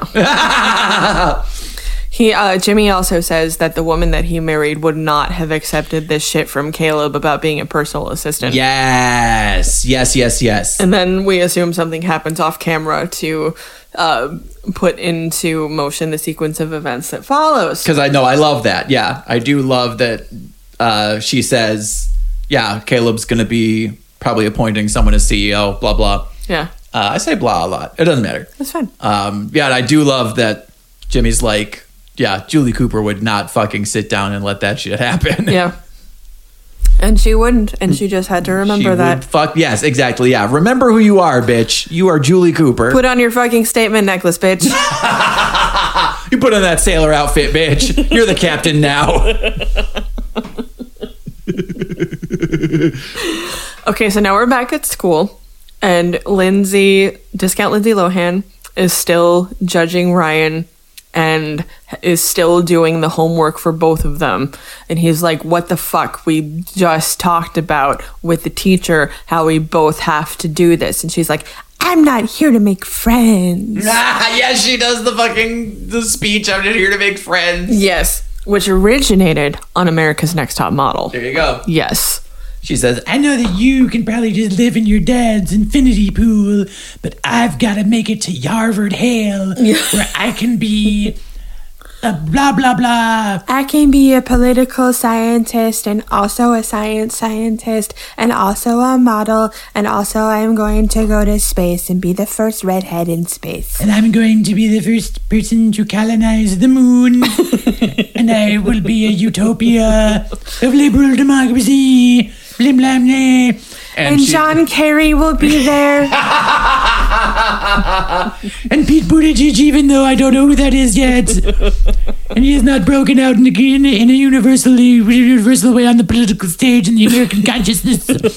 Um, she would totally vote for Pete Buttigieg. and Howard Dean. he screamed one time, but it was fine. Um, and she, uh, so she, and Ryan's like, yes, I do have an infinity pool, but he's not my dad. Yes. This is where he says, I transferred in from Chino. I was just like you. Yeah. And she's like, I don't think you were just like me. I don't think you got beaten up by the the polo guy. And Ryan's like, I've never been to a polo match in my life, bitch. And fuck yes, I actually did get my ass handed to me by the, the captain of the water polo team. I am literally just like you. You are the woman, Ryan Atwood. But also, he was a golden retriever. He was like, yeah, and that's The- what he said, right? yeah. And he's like, but then we got to know each other and he seemed to be a pretty chill guy. Or he, Yep. be- he became a friend. Yep. So they make concrete plans to meet up on the weekend, a very uh, breakfast club potential type situation, and work on their joint physics project, but they're not happy about it. They are not happy about it. No. They are still frenemies. Yes. So now Summer and Zach are getting ready to go to see the Walkman at the bait shop. And Zach is like, Where did these tickets come from? And Summer's like, You're going. know, Colin. Going. I don't Colin. This is the scene, viewer, that establishes that Zach is almost certainly a CIA plant, plant. Yes. yes. Like, oh my God, the emotional intelligence of this fucking person. Yeah. This 40 year old person. Yes. Because Zach is like, You have to figure out your stuff with Seth. Well, okay. So I'm sorry. We just have to spend a little time on this. I Yes. apologize. And no, don't worry about He's it. like, don't you think that it's possible that he got these tickets because he wants to get back together with you? Yeah. And in any other character in this show, that would have been said in an accusatory way. Yeah. Like, but then he also asks the question theoretically, if he is changing, if he does change and become a less selfish person, Would you want to be with him under those circumstances? and she says, "Well, theoretically," and that's where he says the he stands up and he says the most adult thing any character on this show has ever said, and that includes literally all of the actual adults. The only time a teen would have ever said this in their lives is if they got a copy of the script for this episode Ah! and were reading it out loud as some kind of drama exercise. because he's like, perhaps our time together, We had a good time on summer, right? yeah, we had a good time on break. Maybe our time together has run its course. I want you to go alone to this show and feel things out with Seth. You you've got to go right. Maybe if that's all we were meant to be, and it was a beautiful thing, but I need you to go. Take take both tickets, and you need to go. And really, what does she say? He says, really, what? He's like, no banter, no witty quips. Really, just go and talk with Seth. he kisses her on the apple of her cheek. No human alive. No human alive. No human alive. Uh, You know, you and I are pretty fucking emotionally intelligent, but we wouldn't be able to pull that out of our ass. Absolutely the not. drop of a fucking hat. No. You can see the earpiece. His fucking handler is giving him all of this Yes. in the van outside. Yes. All right, Agent Six, now kiss her on the apple of her cheek in an almost fatherly way. It's a pizza delivery van. It says CIA Pizza, Yes. but the uh, the acronym is like California, um, Incredible incredible, appetizer. appetizers pizza.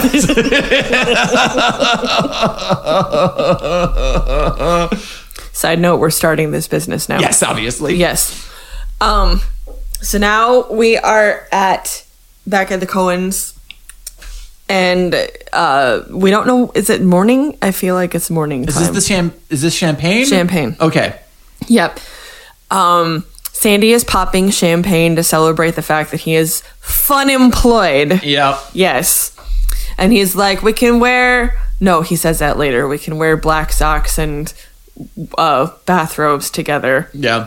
Caleb has a real problem with the notion of black socks and bathrobes. it's it's almost maybe like a reverse fetish. I don't know. A phobia. Caleb says, I don't know. We don't have anything to be celebrating, Sandy.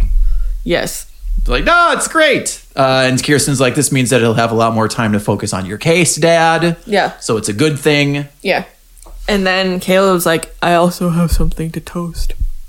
And he E announces that he is stepping down as the CEO of the Newport Group And I think this is when Ju- is Julie been here the whole time? or Yes, does Julie's she come been in? here the whole time, Okay. and she's like, "Don't you have an, an addition to that, Cal?" And Cal's like, uh, "No, if I have too much champagne, I get giggly." and Kirsten's like, "In no fucking world do you ever get giggly. What are you two talking about?" and what is he talking about, Sarah? Julie is the new CEO of the Newport Group. Julie Cooper. Julie fucking is the Cooper. new CEO of the Newport Group. Julie Queen Cooper. what I really love about this scene is it shows the incredible uh, access to and control over the face muscles. Who plays Kirsten? Nope. It doesn't matter. The actor who plays Kirsten. So she has a big smile on her face at first because she thinks Caleb stepping down necessitates she is the new CEO. She's beaming because she says, Oh, dad. And then Julie's like, No, fuck you, cunt. I'm the CEO.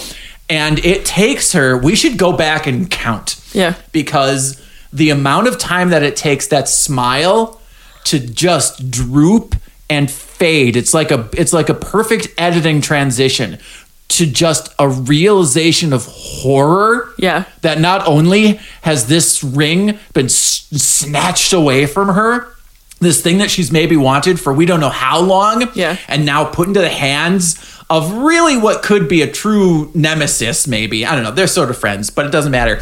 Julie Cooper, the person, the last person in the world she wants to be her boss. They're frenemies. Yes, frenemies. Yes. Um, it takes her a full like ten seconds of screen time. It's incredible to watch. Yeah. that's where that scene ends. Not quite. Kirsten is devastated. Julie and Oh. Caleb exit the scene and No, no, no, no, no. I think it ends where she says, "Would anyone like some more champagne?" Or who needs more champagne? Oh. Yeah. that is where that scene ends.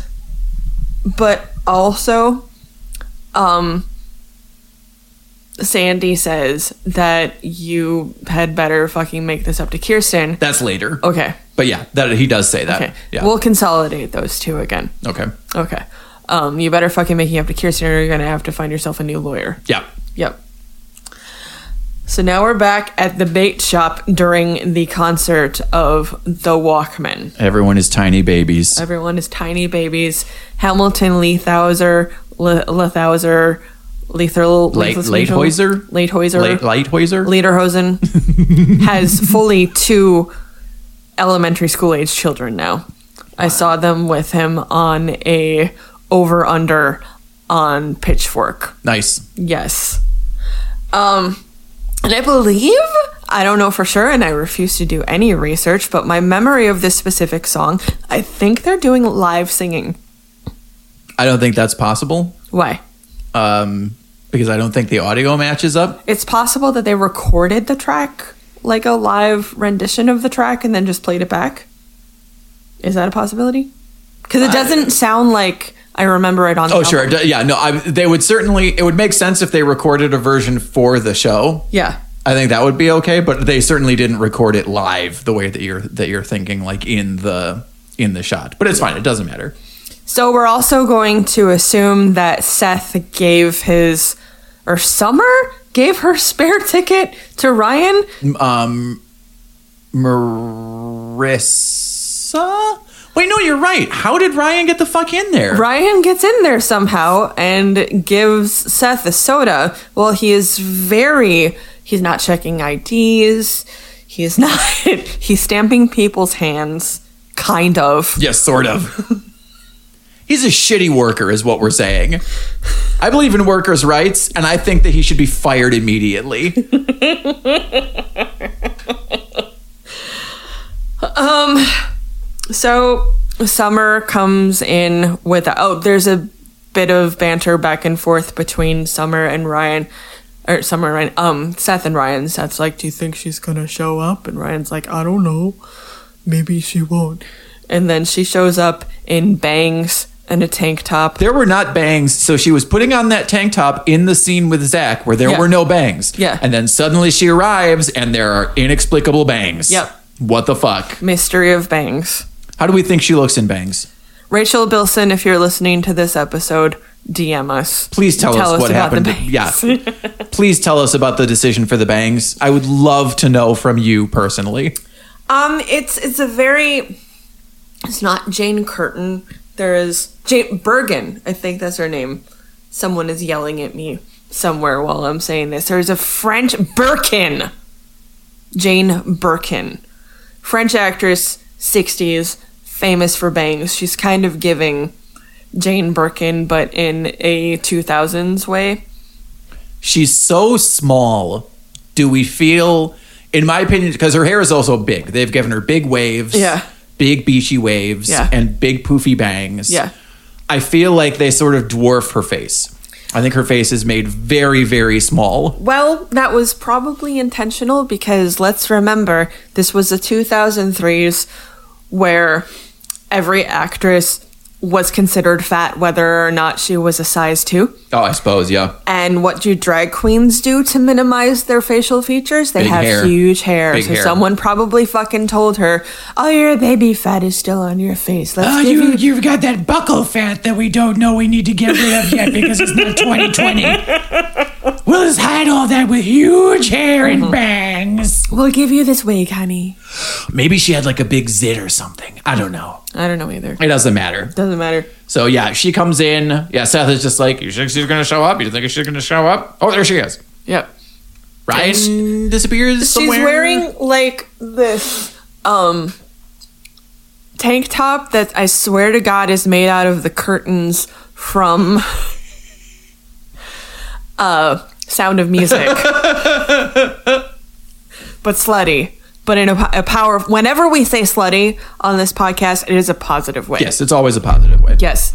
Sluts rule. So um, Seth is like, let me show you to your. Oh no, he's like Zach couldn't make it, and she's like, yeah, no, he had a thing. Yep. He's like, and then Seth, Seth's like, oh no, that's terrible. Yeah. his fucking boner showing through his fucking jeans, Uh huh. His chinos. and uh, he's like, well, let me show you to your very VIP seating. which is somehow possible in a sold out show. yeah, right. That That's the people other keep- thing. That's the other fucking thing. It was sold the fuck out. How does Ri- how is Ryan there? Ryan is like Batman. He is wherever he needs to be. We are also led to believe. So we are. Le- I'm I'm pretty sure we're led to believe that because later we see Marissa is right outside of the venue, and she said, "I'm here to support Summer. I'm Team Summer." And Ryan is uh, dur- during that conversation. He's like, well, "You know, do you want to go into the show?" Um, so yeah, this fucking sold out show apparently has plenty of room for any motherfucker who just wants to wander in. if we're going to be really generous, when she said, I'm just here to support Summer, means she got a ticket, but she did not physically go inside because she doesn't care about the Walkman because she's a punk girl. How did she get a ticket to a sold out show, Sarah? Did she also get a job there? Off camera, Evan. before before they sold out. Yeah. Yeah. So wait, no, sorry. In this world, Marissa got a ticket to a show before her friend Summer got a ticket to that show by getting one from Seth.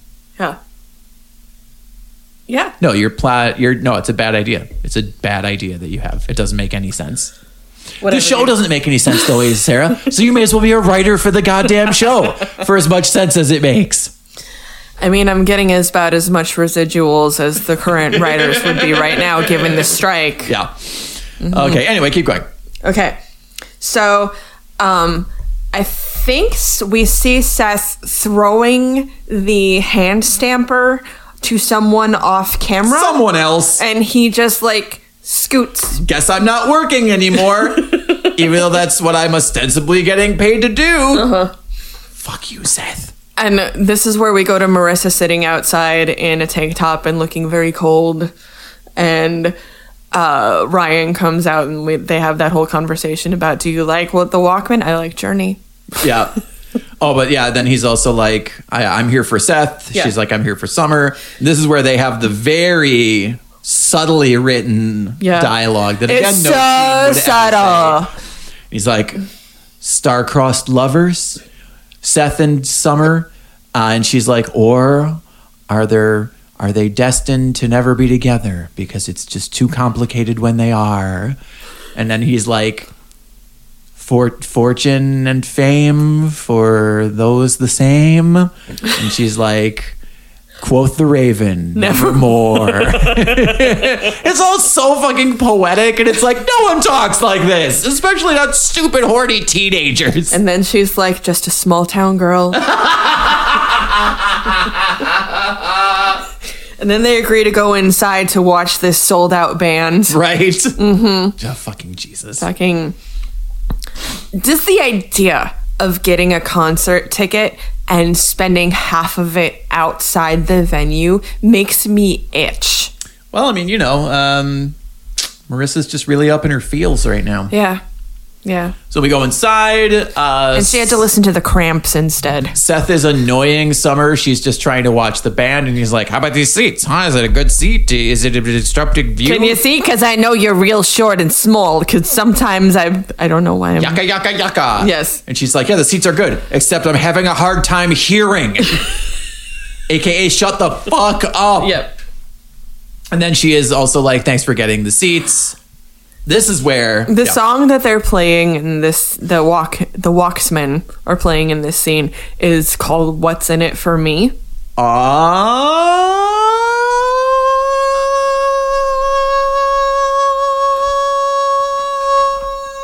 Ah.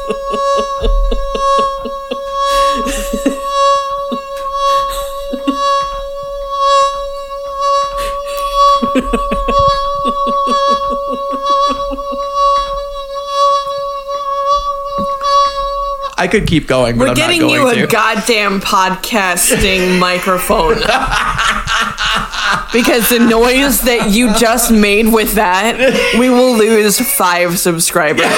I don't even care about. I'm very, th- I'm very thrilled at your lung capacity. I care about the microphone noise. I know. when it was clicking against the table. I know, I know. It's okay. I'm sorry. You're worse than Mike Mitchell, Evan. Wah, wah.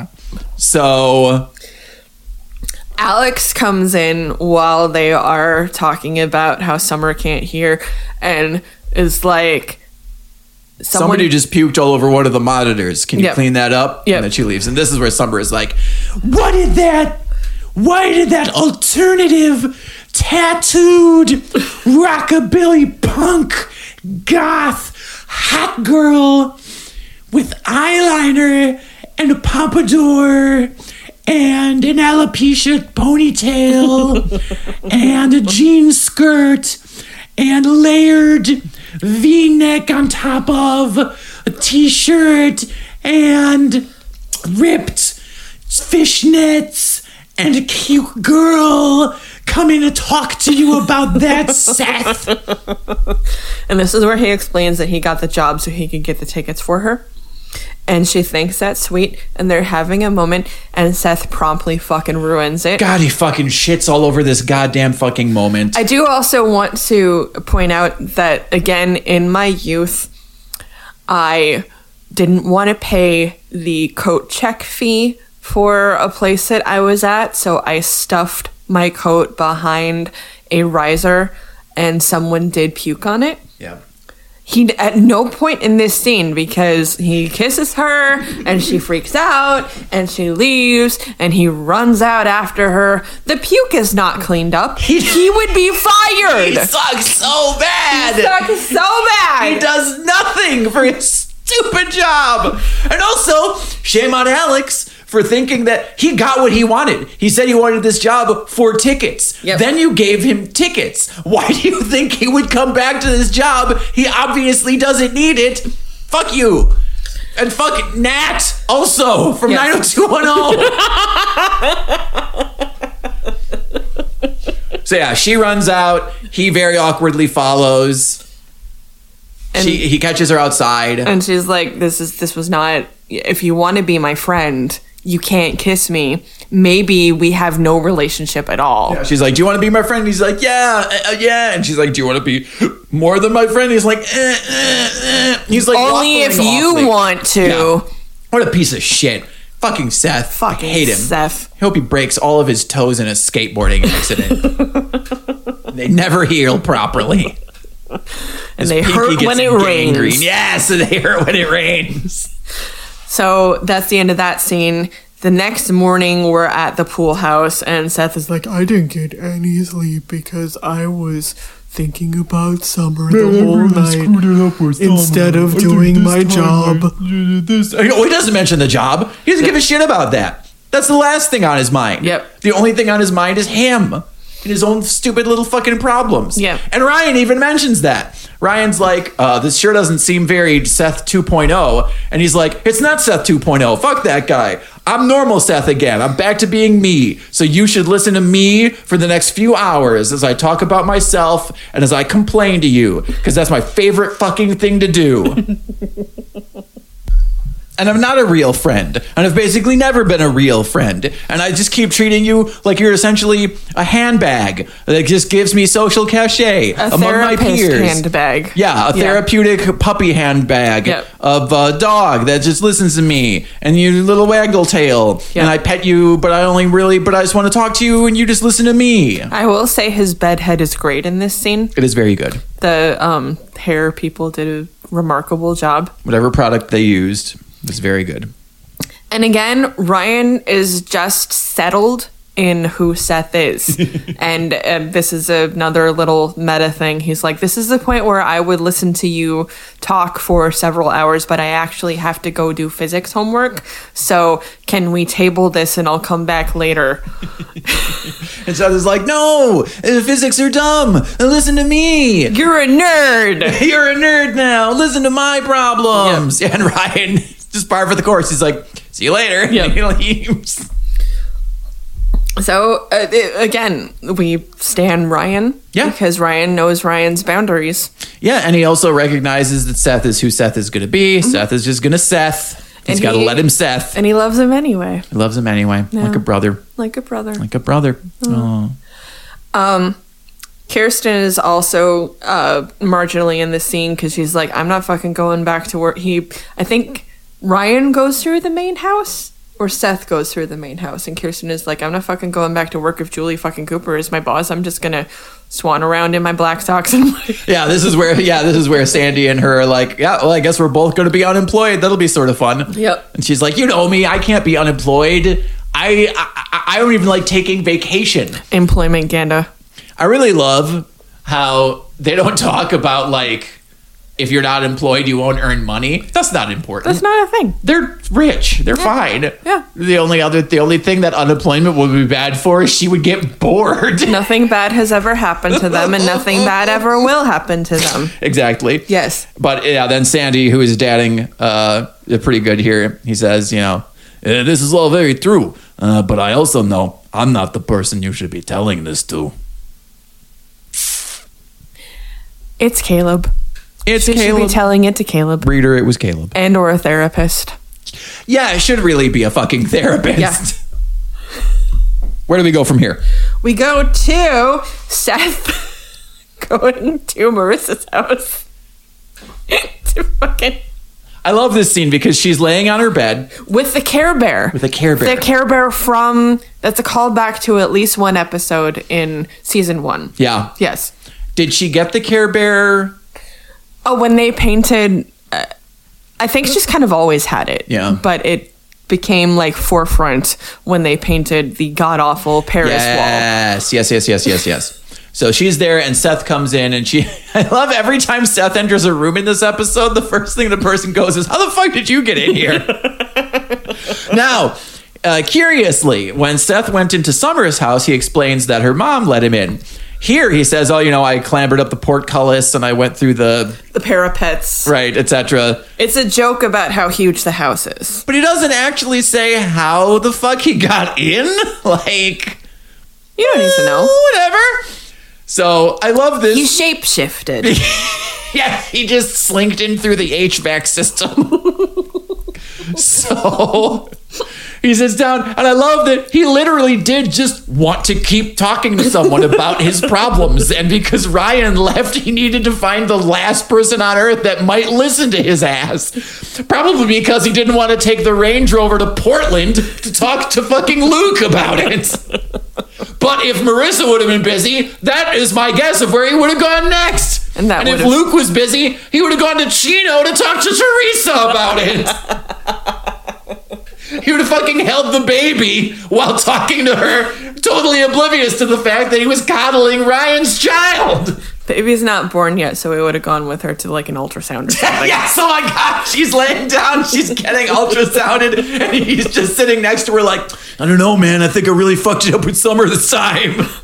But it does make sense that ultimately that Marissa is the person who he goes to because the show has decided that Marissa and Summer are in each other's lives again. Yeah. So she knows Conveniently. Yeah, so she knows that already that he fucked it up real bad with Summer. So And she says, uh, if you really want to be friends with her, maybe what you should do is apologize. apologize. And I. F- no, he didn't. It doesn't make didn't. sense. It doesn't make sense, but that sets up the next scene. Because they conveniently tell each other, uh, he's like, hey, do you know where Summer is? And she says, oh, yeah, he- she's at the club getting lunch with her dad. Yes. And she fails quite. Quite conveniently to mention that there is a third person there, Uh-huh. and she asks, "Oh, hey, do you know where Riot is?" And Seth uh, says, "Yeah, he's a nerd now, so he's studying at school, Yeah. and he doesn't know with whom he is studying, so he is not conveniently forgetting that it's a girl." I do also want to point out that Ryan's whole deal from the jump was he was too smart for his environment. That's the Mm-hmm. whole reason that Sandy was like, You could be something. Kid. You're a good kid. You're a smart kid. you gotta, what was the thing? You gotta have a plan. Gotta have a plan. So none of this calling him a dork all of a sudden makes sense. Yeah, it's fine. I hate it. He stopped punching people. He's not, it, bleh. well, Don't you? n- nothing. Has he punched anyone in this season yet? no. No. There you No. go. We're only three episodes in. That's true. so who knows what could happen. I hope he just punches Lindsay at one point. so yeah, they give each other the lowdown, and oh oh oh, Marissa does know that she's not alone at dinner with her with her father, but she because this fucking show, she doesn't just say she's with Zach, you idiot. She says. Maybe you shouldn't go. Maybe you should just leave her alone to have lunch with her dad. Well, uh, okay, here's the thing. I'm gonna give this specific structure maybe a little leniency because I feel like she could have decided in the moment that she's choosing Zach. And Marissa maybe was not made aware of that fact. I think maybe we're going off the fact that Marissa knows that Summer's dad fucking hates Seth. Yeah. Yeah. Okay. That's fine. We. I'll, uh, yeah. ma- It's a little bit of a stretch, but And sure. it's a surprise. Look, I, I it's fine. We have to look. Yeah, we have to try and give this show some credit, or we're not going to be able to fucking watch the rest of it. Okay. I'm uh, laughing so I because believe I we am- cut to Kirsten at the pool. Um, yes. Yes. Kirsten is at the pool, and Caleb comes over and offers her the CFO of the new pro group position, and he's like, "Well, we know that everybody, the person who controls the money, controls everything." And she's like, "Does Julie know that?" And he's like, "She'll learn." So st- it's so non-committal. Uh-huh. I just normally I'm team Caleb, but this Mm-hmm. is just stupid. Uh-huh. But it's fine. Also, I'm still I'm absolutely here for Julie and her CEO era. I cannot wait to see the power suits that she fucking wears when she is at like boardroom meetings. Oh, the statement necklaces. oh they're gonna oh, be the mind incredible. Oh, the boggles. statements they will make. Oh, maybe there will be like a fascinator. Who knows? Who knows? I wait with bated breath. A low slung skirt Right. with like a belt And a gun. and a gun. Kirsten is not stoked about this, No. but it seems like this is the reality she's living in, so she's gonna have to make her peace with it if she And wants she to be does- part of the Newport group. She does push him for a raise. Yeah, she's like, "Do I get a raise?" And he has a wry little smile that's like, "Ah, Kiki, Ah, Kiki. You're still on my team. Kiki and Juju. God." So now um, we get the two. This is how we close out the episode, right? Yeah, we Um, look at Marissa and we look at Seth as they both go to the places where they should not the fuck go. Yes. Um, uh, Discount Lizzie Lohan and Ryan are kind of thawing out towards each other and having a little bit of fun with each other while they are doing their physics. They're homework. looking over each other's work, and Yeah. we learned that Lindsay is a very smart and also very fast at doing homework. Ryan is still very smart, but he's slower to do his homework. and he's like, "This looks a little rushed." Yeah. And then they start kind of flirting a little bit. Uh-huh. And then Marissa comes around the corner and being friendly, Ryan being friendly with another girl is the Mm-hmm. worst possible thing in every parallel universe and this universe. so she's like and she leaves. She gets a little storm cloud over her head. Uh-huh. A little rain cloud appears. A little bottle of vodka comes out of nowhere. And Seth, for his part of this little music montage, rolls up to the club and uh, he's got a little dumb black tie on. He looks like an idiot and he looks like a fucking Mormon. And he rolls up and he's like, uh, uh, Roberts, table for two. And the hostess is like, Well, we have a Roberts table for three. And he's like, That's even better. What did you think, Seth? They were holding a, ru- a fucking chair for your ass? Yes, Fucking that is what idiot. he thought. That is what he thought. That's funny what he fucking thought because he's so self absorbed. Yep. And he walks up, and from a distance, of course, he spots who is at the goddamn table, just hamming it up with Summer's dad, who is like all up ons. Yes. And Who is it's it? it's Zach. Say the name. it's Zach. Say his name. Say his name. It's Zach, everybody. She's dancing. Sarah's doing a little dance. And also, he the part where uh, Seth takes his leave is where he sees Summer very deliberate. No, Zach puts his hand on. I can tell you exactly Summer- what happens. Okay. So it's all body language. Yep. First off, everyone's having a great time. Summer is smiling. Zach Everyone is, smiling. leaning Mm-hmm. into everybody else. It's very leaning in. Um, Za- uh, Summer's dad has his left hand uh, on the back of Zach's chair. So they're leaning in. He's engaged. Summer puts her right hand on Zach's left wrist. yes. Yes. All I remember is a pink bracelet. Yeah, and she's got a cute little pink bracelet on. Yes. That's like, it's weirdly positioned though. It's like on her forearm or whatever. It doesn't matter. It was 2003. Forearm bracelets is the thing. Again, someone probably told her that her wrist was too fat for a full bracelet. Jesus Christ. Oh my god. They're like, oh, this child's bracelet doesn't fit you. we'll just put it here. We'll just put it on your enormous whale arm, you fucking manatee. Rachel Bilson, please come on our fucking show and tell us what life was like Yeah. working on this show. Yeah. I desperately want to know about Yeah. some of the wardrobe choices Yeah. that they made for you. Yes. Anyway, so Seth is obviously crushed. He gets his own little storm cloud. And then this is where we're like, how does this school district have three fucking schools? But when he walks outside of the place, Marissa is there. Yeah. like, is the school directly next to the club? Like, what is the layout of fucking Newport Beach? It's like Water Street. so, yeah. All the she's- clubs, all the underage bars, and also the school district. And school This is district. all on the same block. and one restaurant. and the one rest. The only restaurant that anybody ever goes to. Yeah, yeah, yeah, yeah. And then um, slightly off frame is the is the the the, sc- the music venue, the the fish pot or whatever the fuck. So, The bait shop. thank you. Seth sits down next to Marissa. I do appreciate, real quick, I do appreciate that previously they all gathered at the Crab Shack, which is not its name, but it was off the water, seafood, yada yada. Yeah. And the bait shop is clearly in keeping with that theme. That's true. Yes. That's true. Seth sits next to Marissa and is like, "Boy, I'll tell you." If last year someone would have told me that you and I would be the loneliest two people in Newport, I wouldn't have believed him. And I was about to pause it and fucking call him out, but then he, called himself as out. if hearing that Evan was about to pause it, he was like, "Well, maybe the you part." And that's where we end. On that. the piano music. Ooh, this is the first time you've attempted that. Yeah. Um, okay, real quick, because we gotta get ready for our second spoopy season party. Yep. Uh, because we're very popular. We're so popular, you So guys. popular. So popular. Um, episode hero. Do you want me to go first?